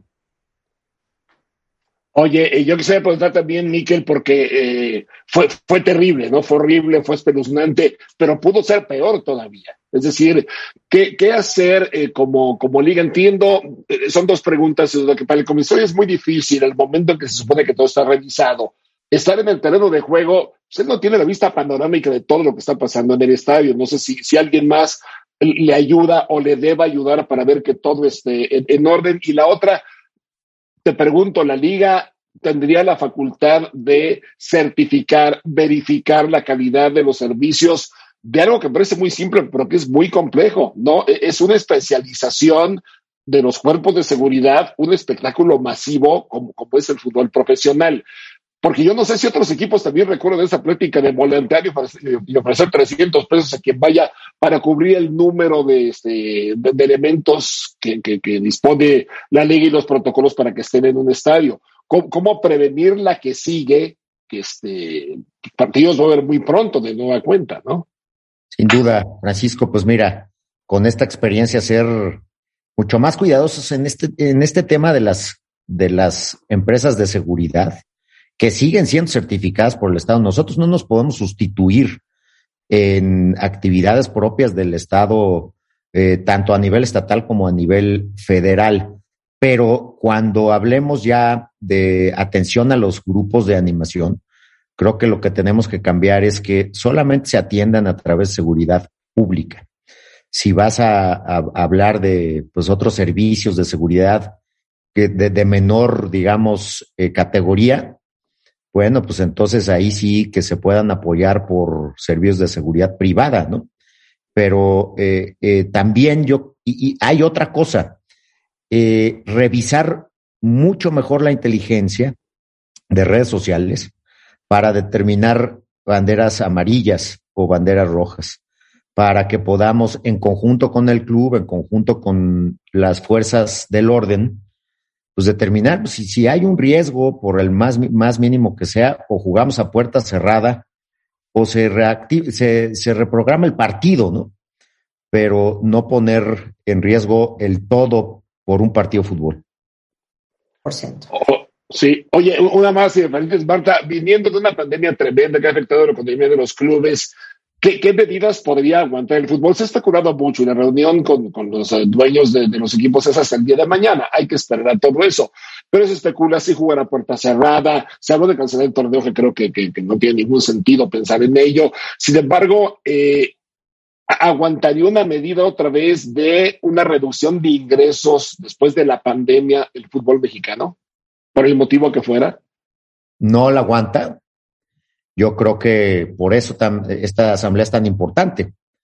Eh, tenemos que enfocarnos contra el problema específico que son estos grupos y reanudar. Veníamos ya con un promedio de 19 mil personas por partido, eh, Marta Francisco, que ya se parecía mucho al pre-COVID. El pre-COVID andaba por ahí de 24 mil. Entonces veníamos pues muy bien en términos de promedios. Y bueno, por eso tenemos como management de la liga que resolver y continuar para que esto no se sume pues a los 5 mil millones de pesos que perdimos por la pandemia. Bien. Miquel, muchísimas gracias por estar acá. A ustedes. De verdad, eh, estamos todos de verdad muy consternados por el nivel de furia que existe en México y, y yo creo que no es solamente cuentavientes en un estadio, en un partido. Yo creo que esto denota el sentir de mucha gente en México, el nivel de violencia que se ha normalizado en este país y que ahora se mostró en un estadio, pero que se muestra todos los días en los asesinatos a mujeres y en la violencia intrafamiliar y en los pleitos callejeros y en los gritos en el tráfico. El Estado en el que estamos en México de la normalización de la violencia es de verdad de profunda reflexión. a lo mejor la gran mayoría de nosotros no estuvimos en el estadio. Pero sí deberíamos de pensar cómo somos violentos en nuestro día a día. ¿Cómo somos agresivos en nuestro día a día? ¿Qué le estamos enseñando a nuestros hijos? Porque esto no pasa así nada más. Esto no pasó solamente porque no había más elementos de seguridad. Esto pasó porque así están las entrañas de nuestro México. Fran, no sé qué opinas tú. Eh, lo, mismo que tú, este, Marta, yo escribía hoy, hoy en Reforma justamente que, que, de repente son, son tan espeluznantes las escenas sustituidas al día siguiente por otras y al día siguiente por unas nuevas, que, que la, la, la atención se te dispersa y terminas normalizando, resignándote, entristeciéndote, pero sabiendo que es una realidad con la que vivimos. Y este, y, efectivamente, la, autoridad del estadio pues, estaba para dar abrazos, no para controlar nada. Y estoy seguro que con abrazos pues no, no, llegamos a ningún lado. ¿no? 100%. Fran, muchísimas gracias. A ti, Marta, un abrazo, Miquel, igualmente. ¿Quieres agregar algo más? Pues que en este, en este escenario que tú relatas, el fútbol tiene que ser el menos relacionado, no el más relacionado a la violencia, y en eso vamos a trabajar. Muchas gracias, Miquel. Muchas gracias a los dos. Un abrazo. Pausa y eh, regresamos. Después del corte, vamos a cambiar radicalmente de tema. El doctor Abel de la Peña está con nosotros. Más adelante, eh, Tere Díaz, ¿cómo rompes tu techo de cristal interno? Todo eso al regresar antes de la una en W Radio. ¿Todavía no tienes ID de cuenta viente? No. No, no, no. Not yet, yet, yet. Consíguelo. En martadebaile.com. Martadebaile.com. Y sé parte de nuestra comunidad de cuentavientes. Marta de Baile 2022. Estamos de regreso. Y estamos donde estés. A ver, cuentavientes. Eh, el pasado 4 de febrero como ustedes saben, se conmemoró el Día Mundial contra el Cáncer y la idea pues es seguir creando conciencia sobre la importancia de atenderse a tiempo y eh, poder combatir este padecimiento que en muchos casos hay ciertos tipos de cáncer que de eso no te tienes que morir. De hecho, según información de la Organización Panamericana de la Salud, en la región de las Américas, el cáncer es la segunda causa más frecuente de, de muerte y se estima que 4 millones de personas fueron diagnosticadas en 2020 y 1.4 millones murieron por cáncer. Es altísima la cifra y los tipos de cáncer más comunes, por ejemplo, en hombres, ya sabemos, hemos hablado de esto muchísimo en el programa, próstata, colon, testículo y en las mujeres, ahí les va, mama, tiroides y cáncer cervicouterino. Y la verdad es que el cáncer de mama es la gran preocupación porque justamente es un cáncer del cual no te tendrías que morir si eres diagnosticada a tiempo y ha provocado la muerte de 480 mil mujeres eh, solamente en el 2020, de las cuales 7 mil eran mexicanas. Y una de las graves consecuencias, estamos todas de acuerdo, de esta pandemia ha, ha sido el aumento de casos de cáncer en etapas tardías porque obviamente estábamos tan preocupadas por el tema del COVID que nadie se fue a hacer su ultrasonido y su mamografía. Pero en febrero, pero en octubre, pero les voy a decir una cosa, esto es un tema de todo el año. Por eso invité hoy a la doctora Angélica Cruz Cadena, es oncóloga médica del de, eh, Hospital Siglo XXI, el Centro Médico Siglo XXI, eh, es maestra y doctora en biología molecular de cáncer. Entonces, bienvenida mi queridísima Angélica. Eres una picudaza, caray. Muchas gracias, buen día. No, pues bueno, gracias por darnos este espacio para hablar de cáncer de mama y todo lo relevante que es. Creo que para todas las mujeres y no solo para las mujeres, es un tema muy relevante, socialmente tiene un impacto muy grande. Y pues me gustaría justamente empezar diciendo eso, que algo que mencionaste que me, me encanta es la prevención es clave para tratar de detectar a las pacientes en etapas tempranas. Claro. Claro. Y, y el problema es que mucha gente cree, pues que como no hubo cáncer en mi familia, a mí no me va a dar. Pero y eso, fíjate, puedes saber, claro, si somos personas predispuestas a padecer cáncer? Ahora me vas a decir, ese es un, de ser mujer. Ese es un mito, fíjate. Por ejemplo, me, me, llega a pasar muchísimo que las pacientes me preguntan, pero ¿cómo es posible que me haya dado a mí si no tengo antecedentes? 75% de los casos, las pacientes no tenían antecedentes familiares, no había una tía, no había una prima, es decir, la gran mayoría de los casos son esporádicos. Al contrario de lo que pensamos de, bueno, como no tengo familia ya me salvé, desafortunadamente no es así. 75% de los casos serán esporádicos. O sea, así que ocho, ocho, de cada diez mujeres que tuvieron cáncer. Ocho de cada diez mujeres. No había cáncer en su familia. Esa es la gran cuestión. Ahora. Así es. Eh, no tiene que ver nada si eres menos propenso o más propensa, si hubo o no hubo cáncer en tu familia, punto y se acabó. Ahora. Incrementa el riesgo, eso sí es una realidad, pero no tener familiares no te exenta. Exacto. O sea, sí, si yo tengo, por ejemplo, a lo mejor mamá y hermana, me incrementa el riesgo, pero definitivamente no me exenta de tener cáncer de mama. Claro, ahora, eh, al ser diagnosticado a tiempo, eh, hace toda la diferencia del mundo. Y, quiero la diferencia, algo que es bien importante. El cáncer no te da de un día para otro. El cáncer tarda años en verse, ¿no?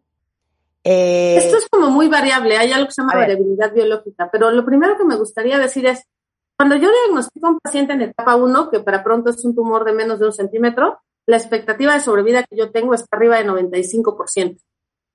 Cuando yo diagnostico a una paciente en etapa clínica 4, mi expectativa de vida baja radicalmente hasta 50%, dependiendo de factores pronósticos. Entonces, esta parte de la prevención es crucial. Ve la gran diferencia que hay, diametral diferencia entre tener metastásico y tener etapas tempranas. Entonces, ahí es donde hay que poner el foco en tratar de diagnosticarlas de manera temprana. A lo mejor no puedo evitar los riesgos que ya traigo hereditarios. Y como dices, hay un, hay un perfil de pacientes que a lo mejor el cáncer no es, no es eh, digamos, algo que aparece súbito. Es como cuando estás eh, en forma y de repente dices, no al otro día te levantas y estás obeso, sino que hay un transcurso. Lo mismo pasa con el cáncer. Hay un proceso inflamatorio, hay una displasia, hay, cambios en este, la célula y a partir de aquí se van a generar las células malignas. Entonces, en definitiva, no cabe duda que justamente pensando que hay este proceso, es que podemos detectarlo en tiempo. O sea, primero a lo mejor voy a tener cambios inflamatorios, cambios a lo mejor en la mastografía. Ahí la importancia de hacer estudios de detección temprana. Radical diferencia. Claro, pero fíjate, fíjate, fíjate lo que dijiste. Pongan atención, cuentavientes. En la etapa temprana, o sea, en la etapa 1, son, digamos que, tumorcitos de menos de un centímetro. ¿Cuánto tiempo se tarda un tumor en crecer a un centímetro? Fíjate, antes pensábamos si teníamos una, hasta una hipótesis de crecimiento de Copernic, que lo que era es como cuántas veces multiplicados, digamos, crecían las células. Pero ahora nos damos cuenta que esto tiene una gran variabilidad, porque ahora cáncer de mama está dividido en subgrupos moleculares. Entonces, los subgrupos moleculares, a lo mejor llamados triples negativos por algunos marcadores que tienen, tienen una tasa de crecimiento muy rápida. Los tumores que a lo mejor son eh, receptores hormonales positivos tienen una tasa de crecimiento mucho más lenta en promedio y para concretar, entre, puede ser tan variable como tres meses hasta un año de que las células estén evolucionando. Y esto, pues no lo sabemos porque a veces estas pacientes no tenían síntomas y debutan con presencia de cáncer. Chale. Ahora, cada año, Angélica, la ciencia está avanzando y hay cada vez más tratamientos innovadores para combatir el cáncer de mama, ¿no? Definitivamente, fíjate, esto que te decía de tratar de ya no englobarlos en una sola bolsa y no decir cáncer de mama, sino dividirlos a lo mejor en subgrupos de acuerdo a características moleculares o expresión de receptores, por ejemplo, receptores hormonales, HER2, KI67, me permita categorizarlos en pacientes que van a tener más riesgo de recaída, menos riesgo de recaída, un pronóstico más favorable o desfavorable. Y de la misma manera, por ponerte ejemplo, si yo detecto una proteína específica, yo tengo un fármaco específico para ese tratamiento. Así que hoy en día yo puedo decir, esta paciente tiene una expresión de mTOR y su mejor medicamento es uno dirigido a mTOR. Esta paciente tiene una sobreexpresión de, CDK4 y en su mejor medicamento es este. Es decir, ya tengo un target, ya no puedo decir pacientes de cáncer de mama, tengo que ser muy específica. Estamos en la era de la medicina personalizada, en especial en mama. Claro, pero por eso, tan importante lo que hemos repetido 600 veces. Hacerte la mastografía y hacerte el ultrasonido. Pero hacerte la mastografía y el ultrasonido con alguien que solamente se dedica a ver imágenes de mama en el monitor que es, con el mastógrafo y ultrasonido que es, porque no es lo mismo, cuentavientes, que vean su mamografía en una pantalla de una computadora X a que lo vean en las pantallas que están diseñadas con la cantidad de píxeles necesarios para que un radiólogo oncólogo pueda ver exactamente lo que está viendo y que lo único que ve todos los días es eso. Y tercero, algo que les hemos repetido, Angélica, mucho en este programa. El dueño de las bolas es el oncólogo. Y miren, no quedó más claro con lo que acaba de decir Angélica. No solamente es que te encuentre el doctor cáncer de mama, es que tenga la habilidad, el conocimiento y la experiencia. Ejemplo, Angélica Cruz, que es oncóloga médica, que aparte es bióloga molecular, que sabe exactamente qué tipo de cáncer es porque no todos los cánceres de mama se tratan igual. Ese es el resumen, ¿no? algo que decías que me parece muy relevante es, me preguntabas, ¿qué terapias nuevas hay? Hay muchas terapias nuevas y eso ha cambiado la perspectiva de sobrevida. Pero algo muy interesante es, si no logramos detectar a las pacientes tempranas, los avances desde el punto de vista de biología molecular, de tratamiento, no son tan relevantes, porque lo que necesitamos es encontrar a las pacientes en etapas más tempranas y diagnosticar la progresión de estas enfermedades de etapa más temprana. Entonces, los avances científicos sin prevención y sin detección adecuada no son tan impactantes. Así que gran parte de que mejoremos el pronóstico de las pacientes de cáncer de mama depende de que hagamos conciencia como sociedad de que se requiere hacer los estudios y a lo mejor no tener miedo a acudir a hacerse los estudios porque es pandemia. Al final del día, es más riesgoso dejarte con la duda de que a lo mejor ahí hay algo y dejar avanzar el cáncer. Entonces, en lugar a dudas, es muy, muy relevante que acudan a hacer sus estudios en el tiempo que se requiere, como si no estuviera la pandemia, con las medidas adecuadas, pero sin dejar de hacerse los estudios. 100%. Y eso es una vez al año, cuentavientes. Angélica, qué placer hablar contigo, te felicito mucho. Qué increíble que seas oncóloga, médica, maestra, doctora en biología molecular. Qué picuda. Wow, te aplaudo. Gracias, Marta, por el espacio. Estar escuchando esto que acaban de escuchar ahorita, no por casualidad, era porque ustedes tenían que escuchar esto hoy. Si no se han hecho su mastografía y ultrasonido, vayan a ver a su doctor inmediatamente, vayan a hacerse sus estudios, eh, porque qué coraje que por decidiosa tengas un cáncer que sea mucho más complicado de curar. Angélica, un beso. Muchas gracias. Hasta luego, un beso. Que estés muy bien. Escuchas a Marta de Baile por W Radio. Síguenos en Facebook, Marta de Baile. Y en Twitter, arroba Marta de Baile, Marta de Baile 2022. Estamos de regreso. Y estamos... Donde estés. Estamos de regreso en W Radio y a ver, vamos a cambiar de tema radicalmente, vamos a aliviar y a darnos un poco de alegría, caray.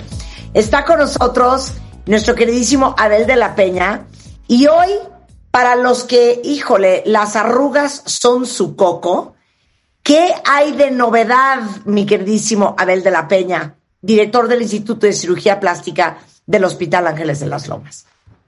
¿Cómo estás, Marta? Qué gusto y un gusto para todos los cuentavientes.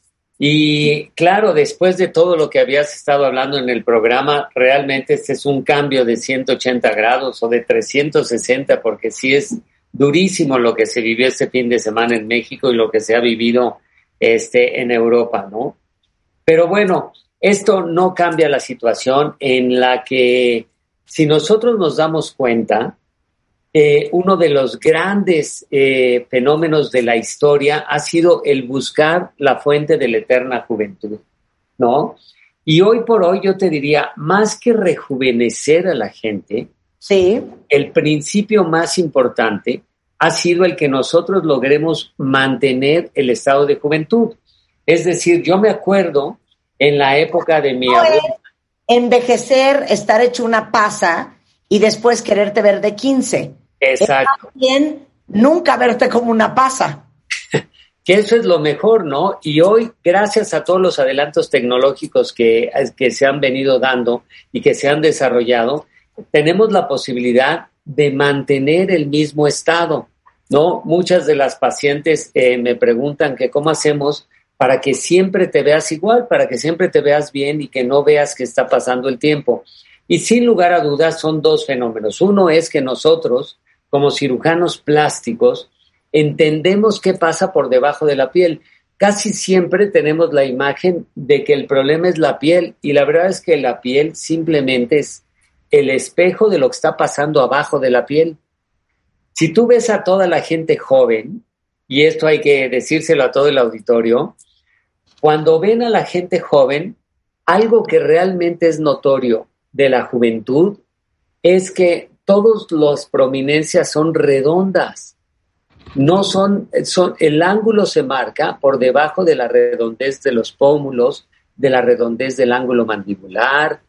Y entonces, y otra cosa muy importante, a los lados de la ceja, que nosotros le llamamos la región temporal, es decir, entre, entre donde empieza el pelo y está la cola de la ceja, tenemos una región que normalmente es redondita y conforme pasa el tiempo se va hundiendo y eso te hace ver mucho más grande.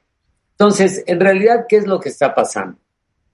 Va pasando el tiempo y los cojinetes de grasa que recubren la zona del pómulo se van bajando hacia la porción inferior y hacen que se marque el surco nasogeniano.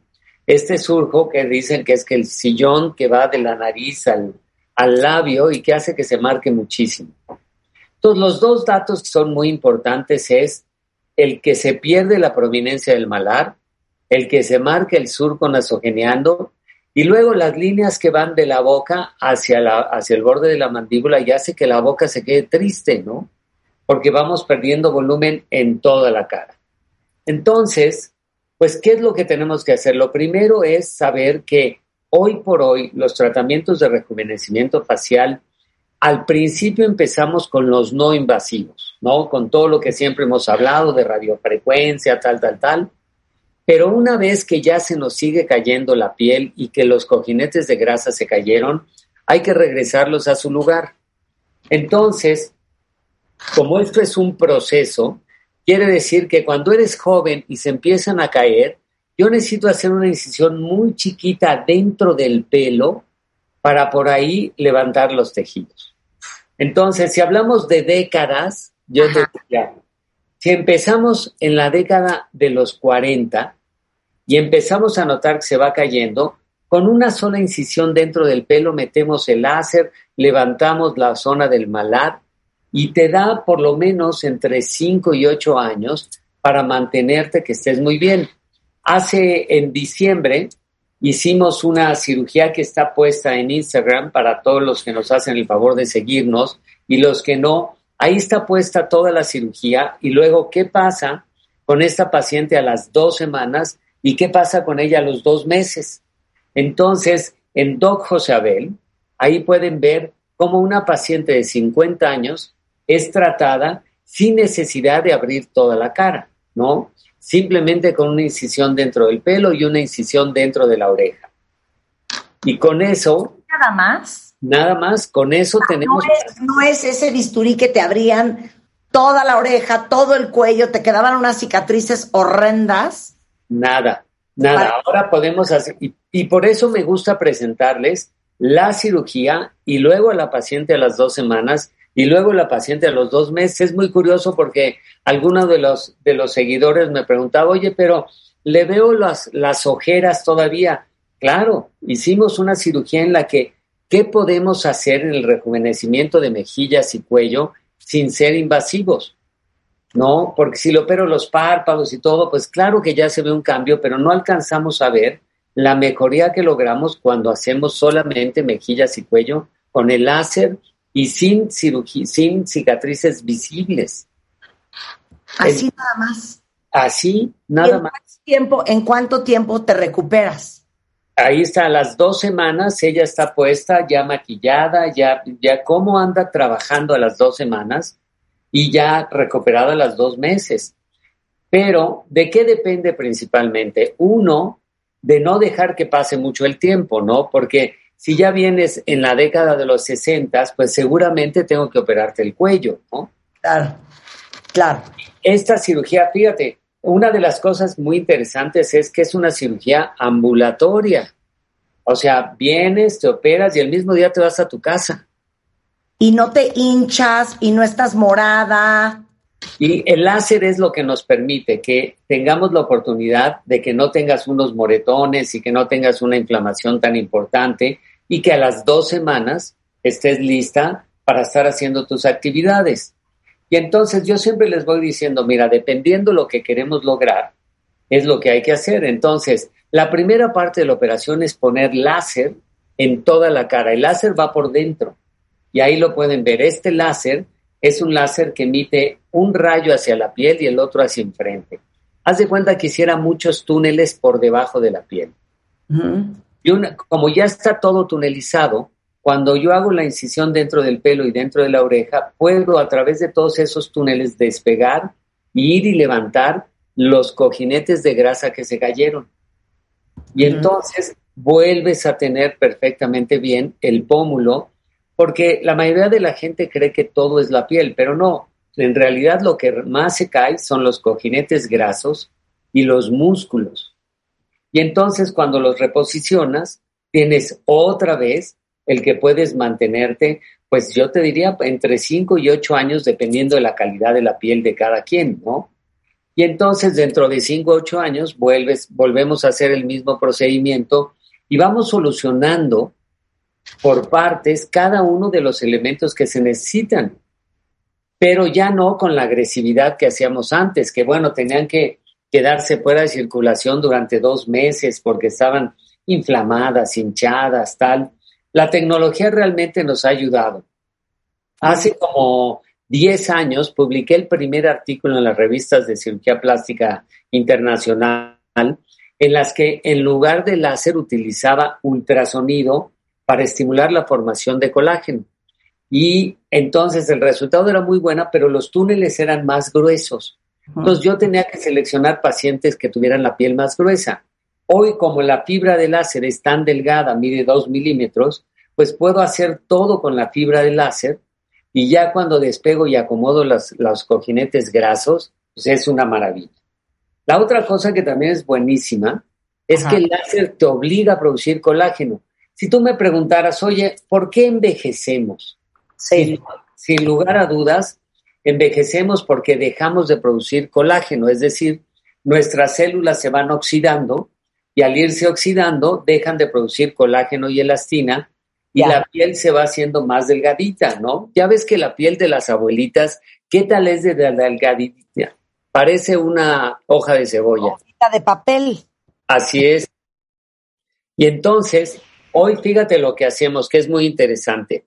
Cuando hago todo este tratamiento de ponerles el láser y acomodar las, los cojinetes grasos y levantar los músculos, lo primero que les digo a todas las pacientes es que el levantamiento es vertical. Antes como que se jalaba hacia la oreja y la boca se, se hacía más larga, ¿no? Y quedaban con unas bocas muy extrañas. Ahora el, el, levantamiento es totalmente vertical, es decir, como del, del pómulo hacia la ceja. Y esto te deja una cara totalmente normal, regresando a como la tenías. Y luego el láser te obliga a producir colágeno y elastina para que la piel sea mejor. Y luego, de la piel que tomamos, de la que sobra, la mandamos al laboratorio para que empiecen a cultivarte fibroblastos. Ándale. Y entonces, una vez al año, te voy a estar poniendo 10 millones de fibroblastos en la cara que son fibroblastos tuyos cultivados en tres tubitos de sangre que mandamos. Y entonces, si tú tienes 10 millones de fibroblastos colocados en la, en la cara, el cuello, el escote y las manos, pues evidentemente no dejamos que la piel se te haga como hoja de cebolla. Claro. Te voy a decir qué me trauma lo que nos está contando Abel de la Peña.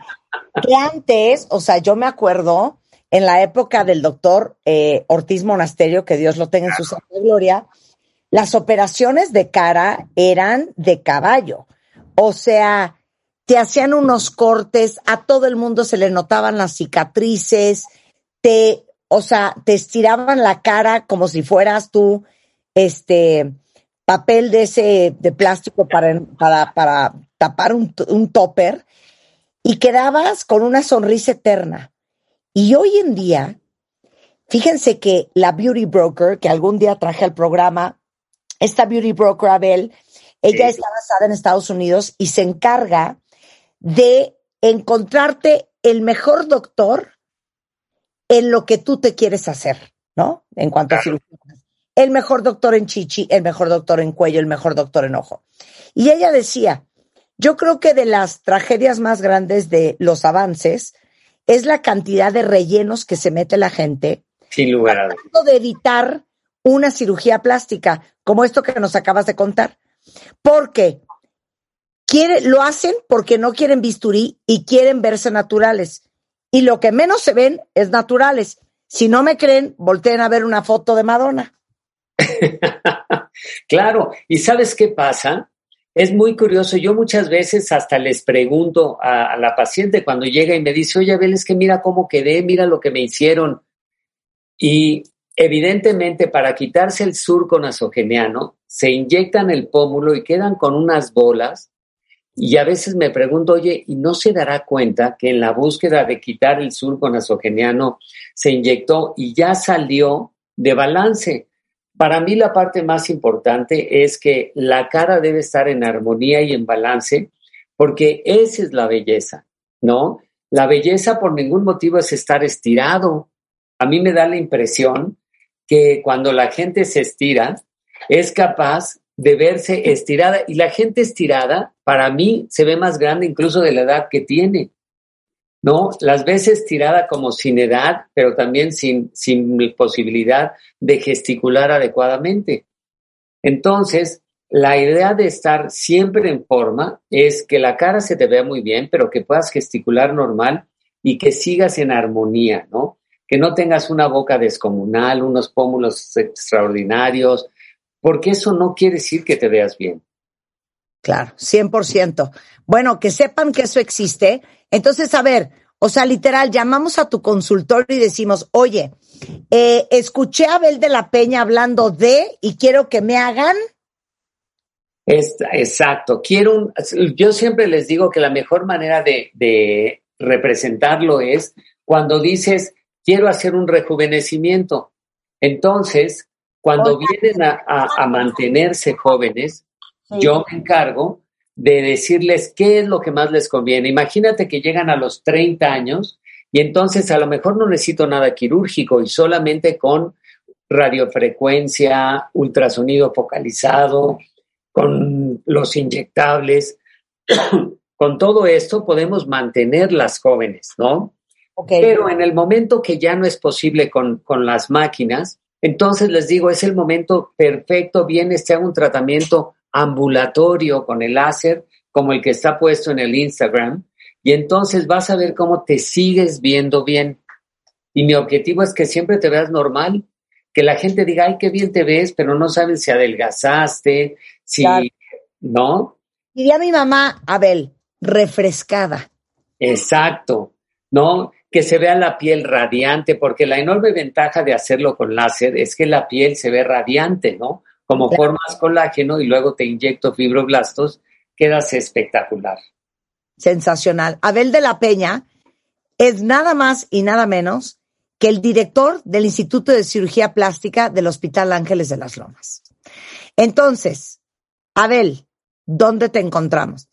Mira, me, encuentran en Instagram como Doc José Abel, en la página de nosotros donde hay muchísima información que es Instituto de Cirugía Plástica.mx y evidentemente en el teléfono que les voy a dar que es 5246 9639, siempre con 55 al inicio porque ya ven que ya cambió todo esto. Y en este mes vamos a abrir nuestra nueva eh, oficina que la vamos a tener en Palmas y donde vamos a tener no nada más nosotros como cirujanos plásticos, sino vamos a tener nutrición, psicología, de, los coaches de ejercicio, dermatología, todo el tratamiento para pelo y todas las máquinas con las que jugamos todo el tiempo para mantenerlas perfectas. Este va a estar en Palmas, en Carso, y ya tiene que ir una vez que lo inauguramos, que lo inauguremos, que va a ser a finales de abril, que ahí tienes que ir tú, Marta, obviamente. Pero este. obviamente tengo que ir, que mira que bastante falta me hace. Pero entonces te encuentran en Abel-DP, eh, doctor José Abel, Doc José Abel en Instagram o plasticsurgery.com.mx, ¿no? Así es. Te mando un beso. Ahí estamos. Oye, pues qué gusto. Felicidades por estos programas y porque yo creo que la gente debe estar contenta de que nos mantienes al tanto, no nada más de estas cosas, sino de lo que pasa en el mundo, hablando con la gente como la diputada que nos hiciste el favor de enseñarnos, como ahorita el programa de lo del partido, que también es una cosa importantísima. Ay, no, te mando un beso, Abel. Muchísimas gracias. Igualmente y saludos a todos los cuentavientes. Oigan, pues regresando del corte, déjenme decirles que está con nosotros Tere Díaz. Y con Tere Díaz vamos a hablar de cómo le haces para romper tu propio techo de cristal interno. O sea, para todas las que han crecido con el cuento y se lo han creído, hombres y mujeres, de calladita te ves más bonita, detrás de un hombre hay una gran mujer, la que no enseña no vende, o de que sienten que si van a, que si triunfan, automáticamente el ser ambiciosos, el querer cosas, el querer eh, prosperar y crecer es malo, vamos a tener esta conversación con Tere al regresar. No se vayan, ya volvemos. Escucha todos nuestros playlists y contenidos en Spotify. Búscanos como Marta de Baile. Marta de Baile 2022. Estamos de regreso y estamos donde estés. Son las 12.04 de la tarde, cuentavientes. Qué bueno que están con nosotros. Y sobre todo, si son mujeres. Y ahorita les voy a explicar por qué. Cada vez que a mí me preguntan, ¿qué crees que necesitamos las mujeres en México? Siempre pienso lo mismo que lejos de necesitar reformas en las políticas públicas, igualdad, evidentemente, de oportunidades, de sueldo, siempre pienso que el primer gran paso, el más profundo y probablemente el más complicado, son las propias limitaciones internas con que vivimos cada una de nosotras. Creo que nuestro peor enemigo tiende a ser uno mismo. Y esto va para los hombres también, ¿eh? Pero particularmente para las mujeres. ¿Por qué? Porque muchas a lo mejor no crecieron con una familia o con una sociedad que les aplaudía y que les decía, claro que puedes, el cielo es el límite, puedes hacer de tu vida un papalote. Muchas a lo mejor hemos trabajado muchos años de la vida la autoconfianza. Y todavía es algo con lo que batallamos todos los días. Muchas tenemos el síndrome del impostor, que es este síndrome en donde no terminas de sentirte merecedora de lo que tienes o merecedora de lo que quieres. Y por eso invité el día de hoy a Tere Díaz, que es psicoterapeuta, especialista en desarrollo personal, eh, para hablar de cómo se rompe tu techo de cristal. ¿Estás de acuerdo conmigo? Marta, totalmente, porque como bien dices, mira, lo social, pues se tiene que atender, pero lleva un paso que va más lento que, que los eh, desafíos que tenemos que afrontar en la vida. O sea, las leyes se van moviendo, la gente va aceptando, se van incluyendo, los sueldos se van emparejando, pero eso va a tomar, uff, por ahí decían que hasta el 2050, si bien nos va, y en algunos países más civilizados, empezará a haber una real igualdad o equidad en términos sociales. Pero mientras tu vida, ¿qué? No, para los 50, los 2050 yo estaré, vete tú a saber dónde. Y cuántas personas, ayer, ahorita que está aquí la hermana de Peter, hablábamos de su mamá, de las limitaciones como mujer que estudió, te estoy hablando en, en, en, en Berkeley, en Estados Unidos, que no pudo al final sostener por ese techo de cristal y esos miedos internos, y estoy ventilando aquí a la nueva suegra, eh, una serie de cosas para tener una vida suficientemente satisfactoria. O sea, no aspirar a lo imposible, pero creo que tenemos un techo de cristal, como bien dices, interno, que tiene que ver con lo que te dijeron, lo que dicen que es bueno, que autosabotea lo que quieres o te protege de hacer ciertos esfuerzos. Pero, ¿y cuántos dichos populares no hay, Marta? De calladita te ves más bonita, este, detrás de un gran hombre hay una gran mujer, oye, no lo interrumpas, déjalo. Los hombres necesitan esa admiración. O sea, una cosa es que mutuamente nos cuidemos, nos admiremos, nos digamos cosas bonitas y otra cosa es que te coloques en el asiento trasero. Ya ni de copilota, ¿eh? Trasero. Y muchas mujeres creen que ese es su arte, que su arte es que los demás brillen, que los otros luzcan, que prosperen los demás. Tú has visto mujeres cuyos maridos se mueven a, Abu Dhabi porque ella le ofrecieron un puesto. Oye, a ver, seguramente has oído esto de la guía de la buena esposa. Y ahorita te quieres, te quieres colgar mientras la lees, ¿eh? No, eh, a ver, es que y sí se las vamos a leer, sí se las vamos a leer, porque si ustedes vieron Mad Men, ¿viste Mad Men, Tere? Sí, sí, no, wow, wow. O sea, las mujeres aspiraban a ser secretaria, punto. Si bien les iba, ¿eh? Si bien les si iba. Bien les iba. Y Elizabeth Moss, eh, pues sí era como un outlier porque tenía un puesto un poco más importante, pero había empezado de secretaria. Y si ves The Marvelous Mrs. Maisel, que ah, total, no, es otra maravillosa, igual. Entonces, imagínense ustedes que en los 50 sale un manual que les vamos a compartir. No, no, no, es que te mueres. De la buena esposa, que son las 11 reglas o las 10 reglas que uno, si quiere ser una buena esposa, tienes que cumplir. Tiene que cumplir. Entonces, esta es divina. Minimice el ruido. A la hora de su llegada, apaga lavadora, secadora, aspiradora e intenta que los niños estén callados. Callados, sí.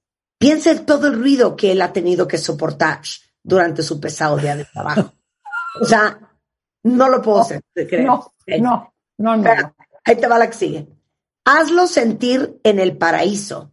Mm. Durante los meses más fríos del año, debes preparar la chimenea antes de su llegada. Mm, tu marido sentirá que ha llegado a un paraíso de descanso y orden. Y esto te levantará el ánimo a ti también. O sea, fíjate bien la codependencia. Si Sin que vas a ser feliz. Tú vas a estar muy bien. No, esa es la, la cosa. Si él está feliz, ¿qué te gusta? Lo que ellos quieran, lo que él quiera. Yo soy feliz de verlo feliz. Claro. Después de todo, cuidar de su comodidad te brindará una enorme satisfacción personal. Ok. Esta es preciosa. Ah. Planea con tiempo una deliciosa cena para su llegada. ¿Ok? Y dice, yo me imagino que esta es una forma de dejarle saber que has estado pensando en él, que te preocupas por sus necesidades. Y la, la mejoría de los hombres la mayoría de los hombres están hambrientos cuando llegan a casa. Prepara su platillo favorito. No, Marta, te voy a decir algo. A mí me tocó que mi mamá decía, ya vámonos, estamos en casa de mi abuela o con... Vámonos porque va a llegar tu papá. O, pues que llegue, ¿no? Claro. O sea, yo no entendía, pues que llegue. Y era eso, vámonos que va a llegar tu papá. Oigan esta, escúchalo. Puede que tengas una docena de cosas importantes que decirle, pero a su llegada no es el mejor momento para hablar. Déjalo hablar antes. Recuerda que sus temas son más importantes que los tuyos. Ay, sí, se te cambió hasta el decibel. ¡Sus temas! Claro. Esto es divino. Prepara a los niños. Cepíllales el cabello, lava sus manos, cámbiales la ropa en caso de ser necesario. Son sus pequeños tesoros y él los querrá ver relucientes.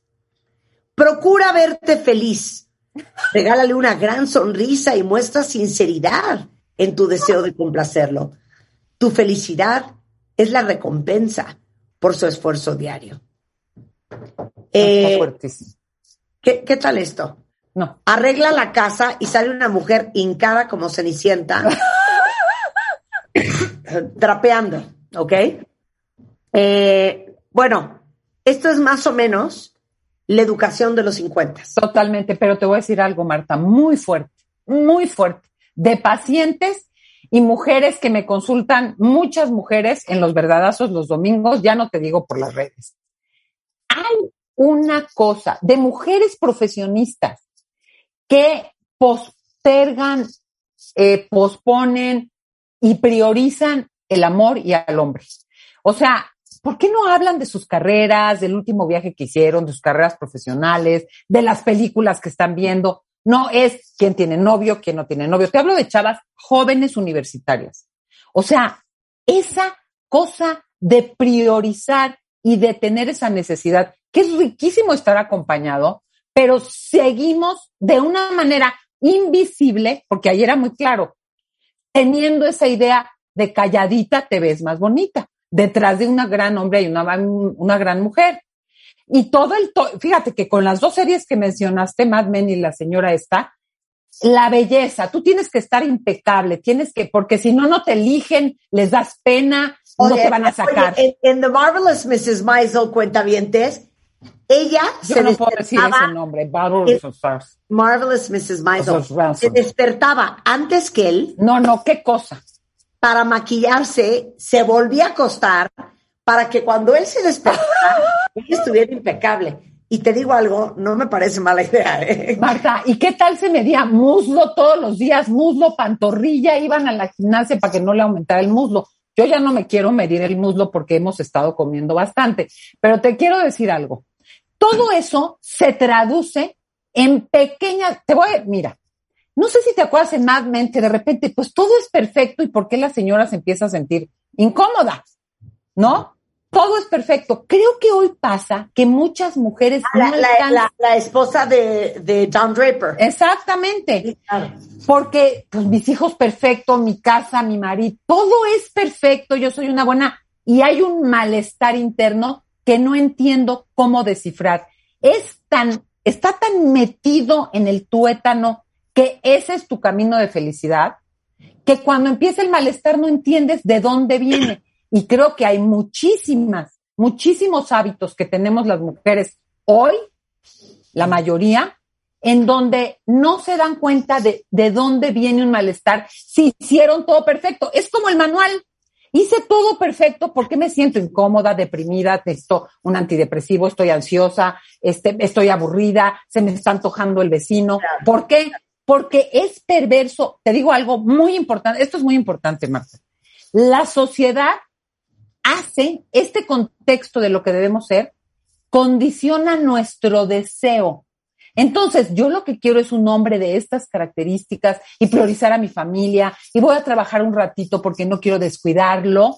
O sea, el deseo está condicionado por lo que te dicen que es ser una buena mujer. Claro. Y de ahí, no, pues tú elegiste, pero elegiste desde un condicionamiento. Por eso es tan importante dejarlo ver porque sí es un techo de cristal interno. Claro. ¿Cómo rompes tu techo de cristal? Y te voy a dar un poco de antecedente, Tere. Viene, viene, por favor. viene, por favor. Hace dos semanas o tres estábamos hablando con Rebeca Muñoz sobre eh, la percepción del fracaso y la ambición del éxito. Y acabamos hablando, y de hecho esa conversación provocó que invitáramos a Xochil Gálvez que es senadora, pero no de hablar de nada de política, sino para que nos contara su vida. Y hablamos de la criminalización del éxito que hay en México. Y Xochitl contaba cómo en su familia, su papá, le decía, ¿para qué vendes gelatinas? Porque ella vendía gelatinas para poder pagarse secundaria, prepa y la carrera. ¿Qué crees? que te vas a acabar comprando una casa en las lomas. Y bueno, el lindo final de esta historia es que Xochitl se convirtió en ingeniera, creó una compañía de tecnología y lo primero que hizo fue comprarse una casa en las lomas. Entonces, hablaba de sus techos de cristal. Totalmente. Queríamos tener esta conversación, Tere y yo, cuentavientes, porque queremos que todos seamos más conscientes de cuáles son estos trechos de cristal externos e internos contra los cuales batallamos todos los días. Entonces, ¿cuál es el primero, Tere? Marta, el primero es, fíjate que pensar que la ambición es para los hombres, es mala. Hay una mujer que quiere lograr esto, que quiere ganar tanto, que quiere tal cosa por sus propios méritos, no porque el Señor se los dio o su papá se los heredó. Es como que no es, eh, ay, que, que, que, materialista. O sea, ¿qué derecho a aspirar eso? Es como que, como que, como que te resta bondad, calidez, amor.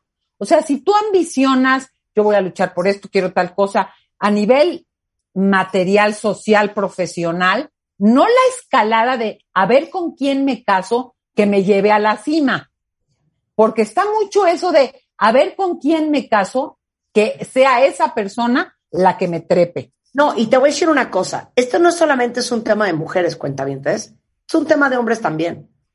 Porque ¿cuántos de nosotros no conocemos historias de gente que sí tiene ambición, que sí se quiere superar, que sí quiere estudiar y que le dijeron, o, oh, ¿para qué estudias si te vas a casar?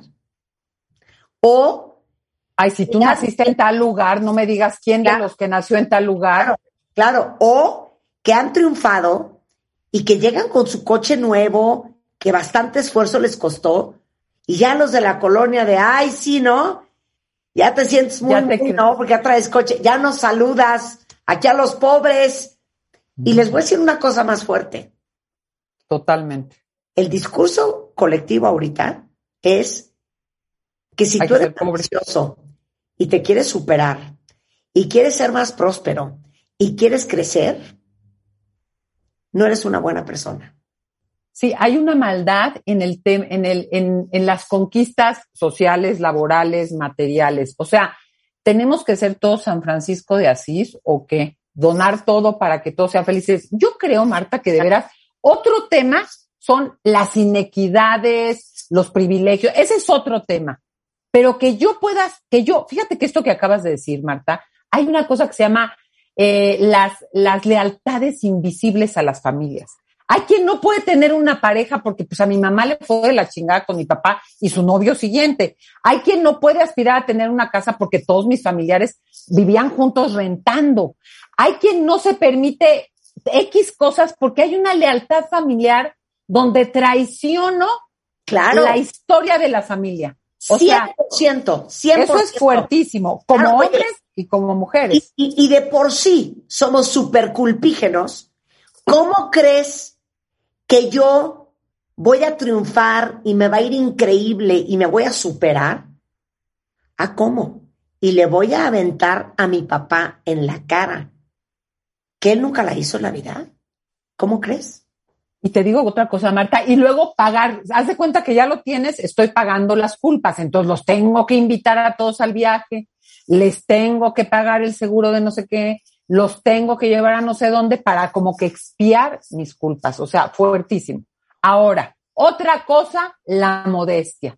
No se trata de andar platicando y... y, y, Pero a ver, ¿qué es eso? No confundas la modestia con menospreciar el valor de tu trabajo. Es que te, te dicen, eh, ¿cómo te diré? Por no, por no parecer que te crees mucho, ¿no? No dices, oye, no, esto lo hice yo. Oye, no para nada. Necesito que reconozcas, no, no, no, ¿cómo? ¿Cómo? ¿Por qué le das hasta hablar? ¿No? ¿Por qué le pides eso a tal persona si esta investigación la hice yo? O sea, siendo oportuno y adecuado, pero ¿cuánta gente se para el cuello por el trabajo de otras personas que te quedas, ¿qué? Pero es en todo, ¿eh? en, todo, en, todo. La modestia es muy aplaudida. Y la modestia no siempre te hace bien. ¿Por qué? Lo tenemos tan tatuado que piensen en esto. Te voy a dar un ejemplo súper básico, Tere. Hija, qué guapa te ves hoy. Me fascina tu vestido. Ay, no, cero, güey, me veo horrenda. ¿Cómo crees? Este es un trapo de nada. Ay, no, pero si es viejísimo. O si no dices, ah. pero si es viejísimo. Velo, ya está hasta despintado. Felicidades que te promovieron en tu chamba. Bueno, yo creo que no quedaba nadie más que promover. o sea, neta, Neta, es que nos reímos, pero es que somos. cuesta un trabajo ponerte el vestido que te toca y eso no es alaraquear, presumir, blofear, es decir, esta soy yo y recibirlo con comodidad. Pero eso que acabas de decir, nos cuesta tanto trabajo ponernos con orgullo y la cabeza en alto la medalla que nos toca. Que nos toca, que aparte la trabajamos, ¿eh? Pero bueno, esa es otra cosa que nos limita porque nos sentimos que no va, parece que soy La próxima vez que les toque una medalla, su chamba después de la conversación de hoy es ponerse la medalla que les toca. Totalmente. Luego, ahí viene otra. Tú haces todo perfecto para que los demás se den cuenta y te lo digan. Estás esperando que los demás se den cuenta de lo que hiciste. Perdón, ¿por qué no promueves lo que haces y tu valor? Desde la señora que limpia y prepara y entran y esperan que le digan qué rico huele la casa, hasta la persona que hace una serie de investigaciones y las deja ahí y no, no se promueve. O sea, como si tú promoverte y decir, oye, esto yo lo sé hacer, esto yo lo puedo hacer, esto me queda bien, es también una cosa de falta de humildad. Ahora, otro error que cometemos es que queremos hacer las cosas tan perfectas y tan bien que no nos permitimos dar un paso. No puedes ser experto en todo. Pero espérame, quiero hacer una acotación a lo que acaba de decir Tere. Porque cuando doy conferencias sobre cómo tener la vida que quieres, siempre hablo de esto. En tu punto de dejar de esperar a que los demás se den cuenta de tus contribuciones. Y tu valor, ¿eh? Y tu valor. Tu valor. Es un combo de dos cosas. La primera es que si, entender que si tú no cacareas lo que eres, lo que logras, de lo que eres capaz, ah, nadie lo va a cacarear por ti, ¿eh? Muy probablemente. Y segundo, ¿por qué necesitamos tanto el aplauso y la valoración externa? Es como que fuéramos unos niños que hasta que mi mamá no ve la machincuepa que me acabo de echar, no me importa. La machincuepa no tiene valor. Eso es cuando somos niños, por eso es el ma ve, ma ve, porque si tu mamá te ve, ya, ya, es otra historia. Pero ya somos adultos. No deberíamos de tener este nivel de sed de reconocimiento y necesitar ese aplauso y esa validación constante para saber que estamos bien. Esto que dices es central, central, central. Te voy a decir por qué. Porque muchas veces a eso se le llama autonomía emocional. No me, o sea, a todos nos importa mirar y ser mirados, pero cuando yo no legitimo, yo, porque a mí me genera claridad, satisfacción, gusto, significado, mis necesidades, deseos, intereses, valores, y necesito que la otra persona los legitime, muy femenino también, es si no me dicen que está bien, no me atrevo. Esa autonomía emocional consiste en tú mismo legitimar y disfrutar y defender lo que es bueno, importante, divertido, interesante para ti. No necesitar que el otro te diga, sí, mi vida, haz esto, trabaja. Claro que sí, está perfecto. Hay un libro que se llama 101 errores que cometen las mujeres en la oficina, hablando de las mujeres. Así se llama, 101 mistakes women make at the office. Y uno de los errores que sale tiene que ver con lo que acabamos de decir, porque dice, las mujeres sonríen mucho. Y no es que sonrías, es la razón por la cual sonríes. Y sonreímos tanto porque nos da muchísimo miedo no agradar. Exacto, para ser complacientes. No caer bien. No. Ser complaciente. Y una mujer enojada. Esta mujer es una perra. Sí, pinche vieja menopáusica. O sea, perdón. Exacto, exacto. Vamos a hacer una pausa y seguimos con algunas otras cosas que pueden hacer, o por lo menos tener conscientes, para romper su techo de cristal interno. No se vayan. ¿Olvidaste tu ID de cuenta viente? Recupéralo. Oh, en martadebaile.com. y participa en todas nuestras alegrías. Marta de Baile 2022. Estamos de regreso. Y estamos donde estés. Estamos de regreso en W Radio con Tere Díaz, hablando de cómo le haces para romper tu techo de cristal interno. ¿Por qué? Porque muchas veces creemos que es el exterior el responsable de que nosotros no nos sintamos merecedores o que no podamos triunfar o que nos autosaboteemos. Entonces ya dijo Tere que número uno, tenemos que dejar de pensar que ser ambicioso es malo. Confundir la modestia con menospreciar el valor de tu trabajo. Dejar de esperar a que los demás se den cuenta de tus contribuciones en vez de cacarearlo tú y en vez de estar sedienta siempre del aplauso y el reconocimiento. no puedes ah. ser experta en todo, ibas a decir, ¿no? Sí, es que Marta, las voy a leer porque a mí me gustaría decirles, porque tú has dicho algunas cosas de cómo romper con este techo de cristal. O sea, no puedes ser experta en todo. A veces tenemos tanto miedo de no hacerlo bien y justo como dices, de no complacer, que no nos digan que qué bien, que nos critiquen, que necesitamos estudiar el triple doctorado, hacerlo 20 veces, revisarlo, no vaya a ser que haya un pequeño error. Fíjate que hay una investigación en donde a dos empleados de una empresa, un hombre y una mujer, les dicen autocalifícate. Y él dice, yo me pongo nueve. Ella se pone siete. Y a la hora que se valora el trabajo de los dos, ella tiene nueve y él tiene siete. O sea, Aquí el punto es, las mujeres nos calificamos muy bajo y siempre nos exigimos más porque pensamos que no es suficiente. Entonces, eso es muy importante para decir, ya párale, no tienes que ser perfecta, pregúntale a alguien, pero está bien lo que hiciste. Y como eso me puedo seguir, ¿no? La perfección es una trampa, somos tan dadas a, a minimizarnos para no brillar, etcétera, etcétera. Pero yo quisiera, Marta, entrar en algo que empezaste a decir sobre la culpa, de cómo atravesar este techo de cristal, porque si no, nos damos cuenta, nos enojamos, criticamos, cacareamos, pero no nos movemos del lugar. ¿Y qué pasa respecto a esto? Yo te diría que lo primero, las mujeres somos muy dadas al cacareo para evitar la acción. Entonces criticas, entonces le dices a no sé quién, en vez de llegar y decirle a X persona, no voy a hacer tal cosa, o sí voy a hacer tal cosa, o necesito esto, o no estoy de acuerdo con tal.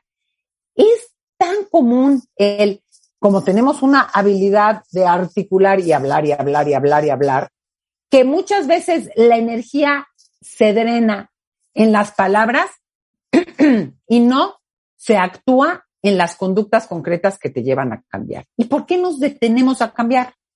Porque lo dijiste, nos da culpa, nos da miedo. Y es que no yo, mira, mucha gente los domingos en los verdadazos me dice, es que ¿cómo le hago para dejar la casa de mis papás? Ya tengo 33 años, soy totalmente autónoma, pero me da culpa. No, pues te tienes que salir con culpa. La culpa se te quita hasta que la atraviesas. No, no va a pasar nada para que se te quite la culpa y te pueda salir. O sea, el miedo a que no te den tal trabajo y hacer tal entrevista, no se te quita hasta que te dicen, no te acepté o sí te acepté, pero lo atraviesas. Hay una idea equivocada en que se me tiene que quitar el miedo, la culpa, la pena para lograr y poder hacer lo que tengo que hacer. Y es al revés, es como la yoga. No, es que yo me quiero parar de cabeza, pero me duele porque no quiero hacer. No, no, tienes que hacer una serie de cosas antes te sientes incómoda, te sientes ridícula, la posición del perro boca abajo para las que hacen o los que hacen yoga eh, te incomoda, tienes que sudar hasta que te entrenas y un día te paras de cabeza. Pero eso de esperar a que se me quite, no, lo tienes que hacer con culpa, lo tienes que hacer con miedo, lo tienes que hacer con cierta ansiedad. Hay ansiedades que te ayudan a crecer y hay ansiedades que es puro estrés, que te quedas en lo mismo con el malestar. Entonces, ¿qué tanto estamos dispuestos a atravesar y a sostener internamente esa fuerza que te da un malestar? Porque te da culpita decirles a tus hijos, no, vamos a ir a comer a ese lugar. Así de sencillo. Todos quieren pizza, tú quieres hamburguesas. Perdón, pero ya fuimos a las pizzas tres días, vamos todos con sujeta, es que me siento súper incómoda. Pues te vas incómoda y te tragas tu hamburguesa. y que se aguanten, porque queremos a todos sonrientes y nosotros preferimos no tolerar esa culpa o ese miedo o ese lo que sea, con tal de que los otros sigan sonriendo y entonces luego vienen unos resentimientos de muerte, ¿no? 100%. ¿Por qué? Porque hay muchas personas que te llegan, y muchas mujeres, ¿eh? De 40 y 50 años, es que yo me fui a vivir a no sé dónde por su trabajo, es que yo dejé de trabajar para que lo más importante, y, resulta que de un buen día para otro todo el mundo hace su vida, pero tú no pudiste hacer la tuya porque te daba miedo molestar, porque te compraste la idea de que ese era tu rol, porque creías que haciendo todos felices, a todos felices, tú ibas a lograr tu propia felicidad y resulta que te quedas sin nada. Y ya no te digo cuando han llegado a consulta mujeres que te dicen, es que hasta mi papá me dice, ay no, ya no te, ya, ya no te salgas de ahí a ver quién te va a querer. Entonces, ¿cómo, cómo haces para que puedas tener ese poder de manera asertiva? Porque también viene la crítica, es que esas feminazis solo odian a los hombres. O sea, es un cacareo y no te mueves del lugar, que puede llegar a agresión. ¿Cómo dices las cosas? Y aquí voy a dar tres, tres tips. ¿Cómo dices las quiero cosas? Hacer una aclaración, ¿eh? Y quiero hacer una aclaración. Hay pocas mujeres que aman más a los hombres que Tere y que yo. Ay, no, a mí me encanta. Bueno, tengo, además tengo cuatro hijos hombres. O sea, no es en contra de ellos. Es a favor de nosotras. Es una cosa de igualdad, punto. ¿Cómo eres amable, pero firme? O sea, no tienes que ser agresiva ¿Cuántas mujeres no dicen pinche vieja loca? Seguro, porque está, grita, se enoja, sota puertas, avienta el plato, eh, da un portazo, pero se sigue encerrada porque no, porque casi está esperando que le den permiso para irse de viaje con sus amigas o para agarrar tal trabajo o para lo que gustes. Entonces, amable pero firme, eso no lo quiero. Y toleras el malestar que te da que la gente, porque como bien decías, Marta, hay que sonreír porque nos preocupa que los otros mm, les desagrademos, no les caigamos bien. Pero perdón, el que siempre quiere caer bien no, no, no avanza los escalones que requiere. Entonces no necesitas ser agresiva, pero sí firme para pedir lo que quieres y poner límite a los demás. No, no minimices tus comentarios. Es que, ¿sabes que Tengo muchas ganas de, de trabajar porque quiero ganarme un dinerito. Yo ya de que dicen dinerito en minúscula, híjole, en, en, en diminutivo grito. ¿Por qué dinerito? O sea, es que si me compro mis cositas para, para mis cositas, no minimices tu trabajo. Tienes toda la razón. Híjole, es que sabes que me quiero ganar mi tu trabajo ni tus aspiraciones. Un dinerito, es que estoy buscándome un trabajito sencillo. ¿Por qué en diminutivo? Yo me acuerdo cuando mi papá hablaba de alguien y le decía Lorencito, en nombre, en diminutivo, dije, no, ya, ya chingamos, o sea, ya la chingó. Es, es un automenosprecio de, ay, bueno, es que, y, te ríes, tú misma minimizas. ¿Cómo planteas? Aunque empieces del trabajo que empieces, porque nunca has estado haciendo algo, pues tendrás que empezar en lo que se puede. Y luego, otra cosa importante es cómo escuchamos y no dejamos hablar, ¿no? Y aquí entra el mansplaining y todo lo demás. Tú mueve la conversación al territorio que quieras. O sea, no estamos hablando de eso. No estamos hablando de los hijos, no estamos hablando de mi edad, es que luego vas a estar cansada. A ver, a ver, no me vengas a dar cátedra de lo que me va a pasar y de lo que yo necesito y de lo que yo voy a hacer. Yo asumiré las consecuencias. Pero para esto se requiere una fuerza interna importante para sostener lo que quieres. Hay personas que dicen, ay, ¿para qué voy a hacer esto si de todas formas ya no puedo ni viajar? Ya no puedo ni quién sabe qué. O sea, ¿dónde está la claridad de lo que necesitas? el confort, Marta, el confort, la comodidad adormece las conciencias. Yo, siempre, yo siempre digo, perdón que te interrumpa, Tere, que la gente exitosa es que no, la, tenemos idealizada. Creemos que la gente exitosa es gente no solamente brillante, sino genial y que ha tenido oportunidades como muy puntuales en la vida y que, que son superdotados. Y yo siempre digo que la gente exitosa es simplemente gente normal que está dispuesto a hacer las cosas a pesar de. Y estoy hablando de a pesar de los retos, a pesar de no tener oportunidades muy claras, a pesar de tener todos estos obstáculos, a pesar de No tener el aplauso, el reconocimiento y la validación de los demás. Totalmente. Es gente que a pesar de que les dicen, estás loco, no puedes, ¿cómo crees? ¿Qué invento es ese? Qué rara. Están dispuestos a hacer lo que tienen que hacer para hacer que las cosas sucedan. Entonces, muchas veces, en busca de esa aprobación, dejamos de hacer muchas cosas porque no tenemos el aplauso, la validación y el permiso de los demás. Y eso es la autonomía emocional. Porque mientras tú no legitimes lo que quieras y necesitas que tu mamá te aplauda, tu esposo diga que está muy bien, que no importa, eh, eh, tus hijos no, no pongan jeta de que, porque me da risa, hay señoras que los hijos se enojan, eh, es que la mamá de no sé quién va, siempre lo recoge ella y tú no vienes diario o me regreso en camión, o sea, pues sí, yo no, yo no soy esa persona, yo no voy a hacer eso, pero es querer que te lo confirmen para atreverte a hacerlo y es justo lo contrario. Y agrego, Marta, el propio malestar. Hay gente que no está dispuesta a renunciar a cierta vacación, a renunciar a sus tres horas de gimnasio, a, a dejar de ver a sus papás todos los fines de semana, o X, Y, lo que tú quieras, que son costumbres, pero que al final es salirte de tu zona de confort. Es llevarte a un lugar que te incomoda, que te implica un cierto esfuerzo, que te vas a equivocar y todo el mundo, ay, bueno, porque aparte cuando, cuando rompes el camino preestablecido por la leyenda familiar, la gente te ve más. Ahora, ahora va a hablar francés. Ahora dice que va a trabajar en no sé dónde.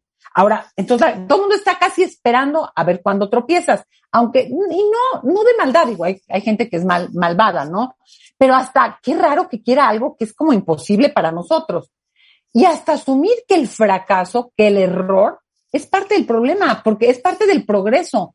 ¿Cuántas cosas no te salen para que una te salga? Entonces, ¿quién cree mágicamente que a la primera te va a salir, te van a decir sí, te van a dar el premio Nobel? No, seis cosas no te salen o funcionan más o menos hasta que una sobre esa vas y vas avanzando. Entonces, aparte, les voy a decir una cosa muy fuerte. Como nosotros los seres humanos somos naturalmente gregarios, nos gusta estar en tribu, nos gusta estar en bola, nos gusta siempre sentirnos aceptados, nos gusta ahora sí que estar en manada cuando tú te vuelves águila y no pajarito, vuela sola. Vuela sola. Y tienes que asumir. Rebeca Muñoz, en un, en un ejercicio de coaching que hicimos, me lo dijo. Y nunca se me va a olvidar. Me dijo, Marta, las águilas no vuelan en parvada. Y a veces ese lugar es un lugar muy solo. Y uno tiene que tener la entereza emocional para enfrentar a veces esa soledad. Marta, esto es central. Esto es central porque no se puede todo. ¿Cómo reconozco que este espacio me va a, ver, me va a hacer sentir, la palabra es esa, sola?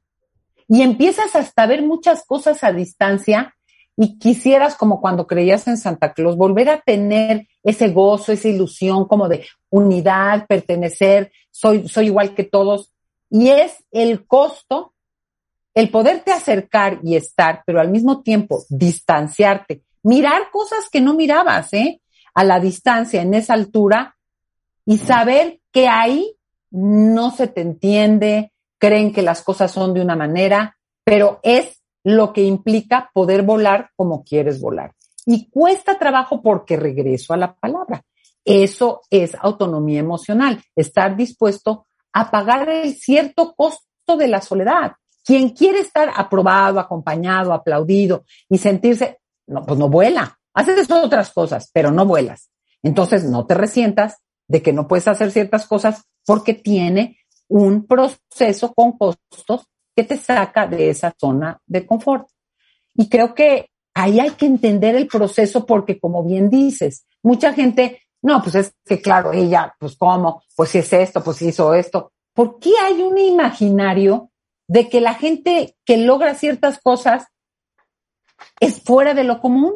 O sea, todos tenemos talentos. Yo siempre digo, todos tenemos distintos talentos.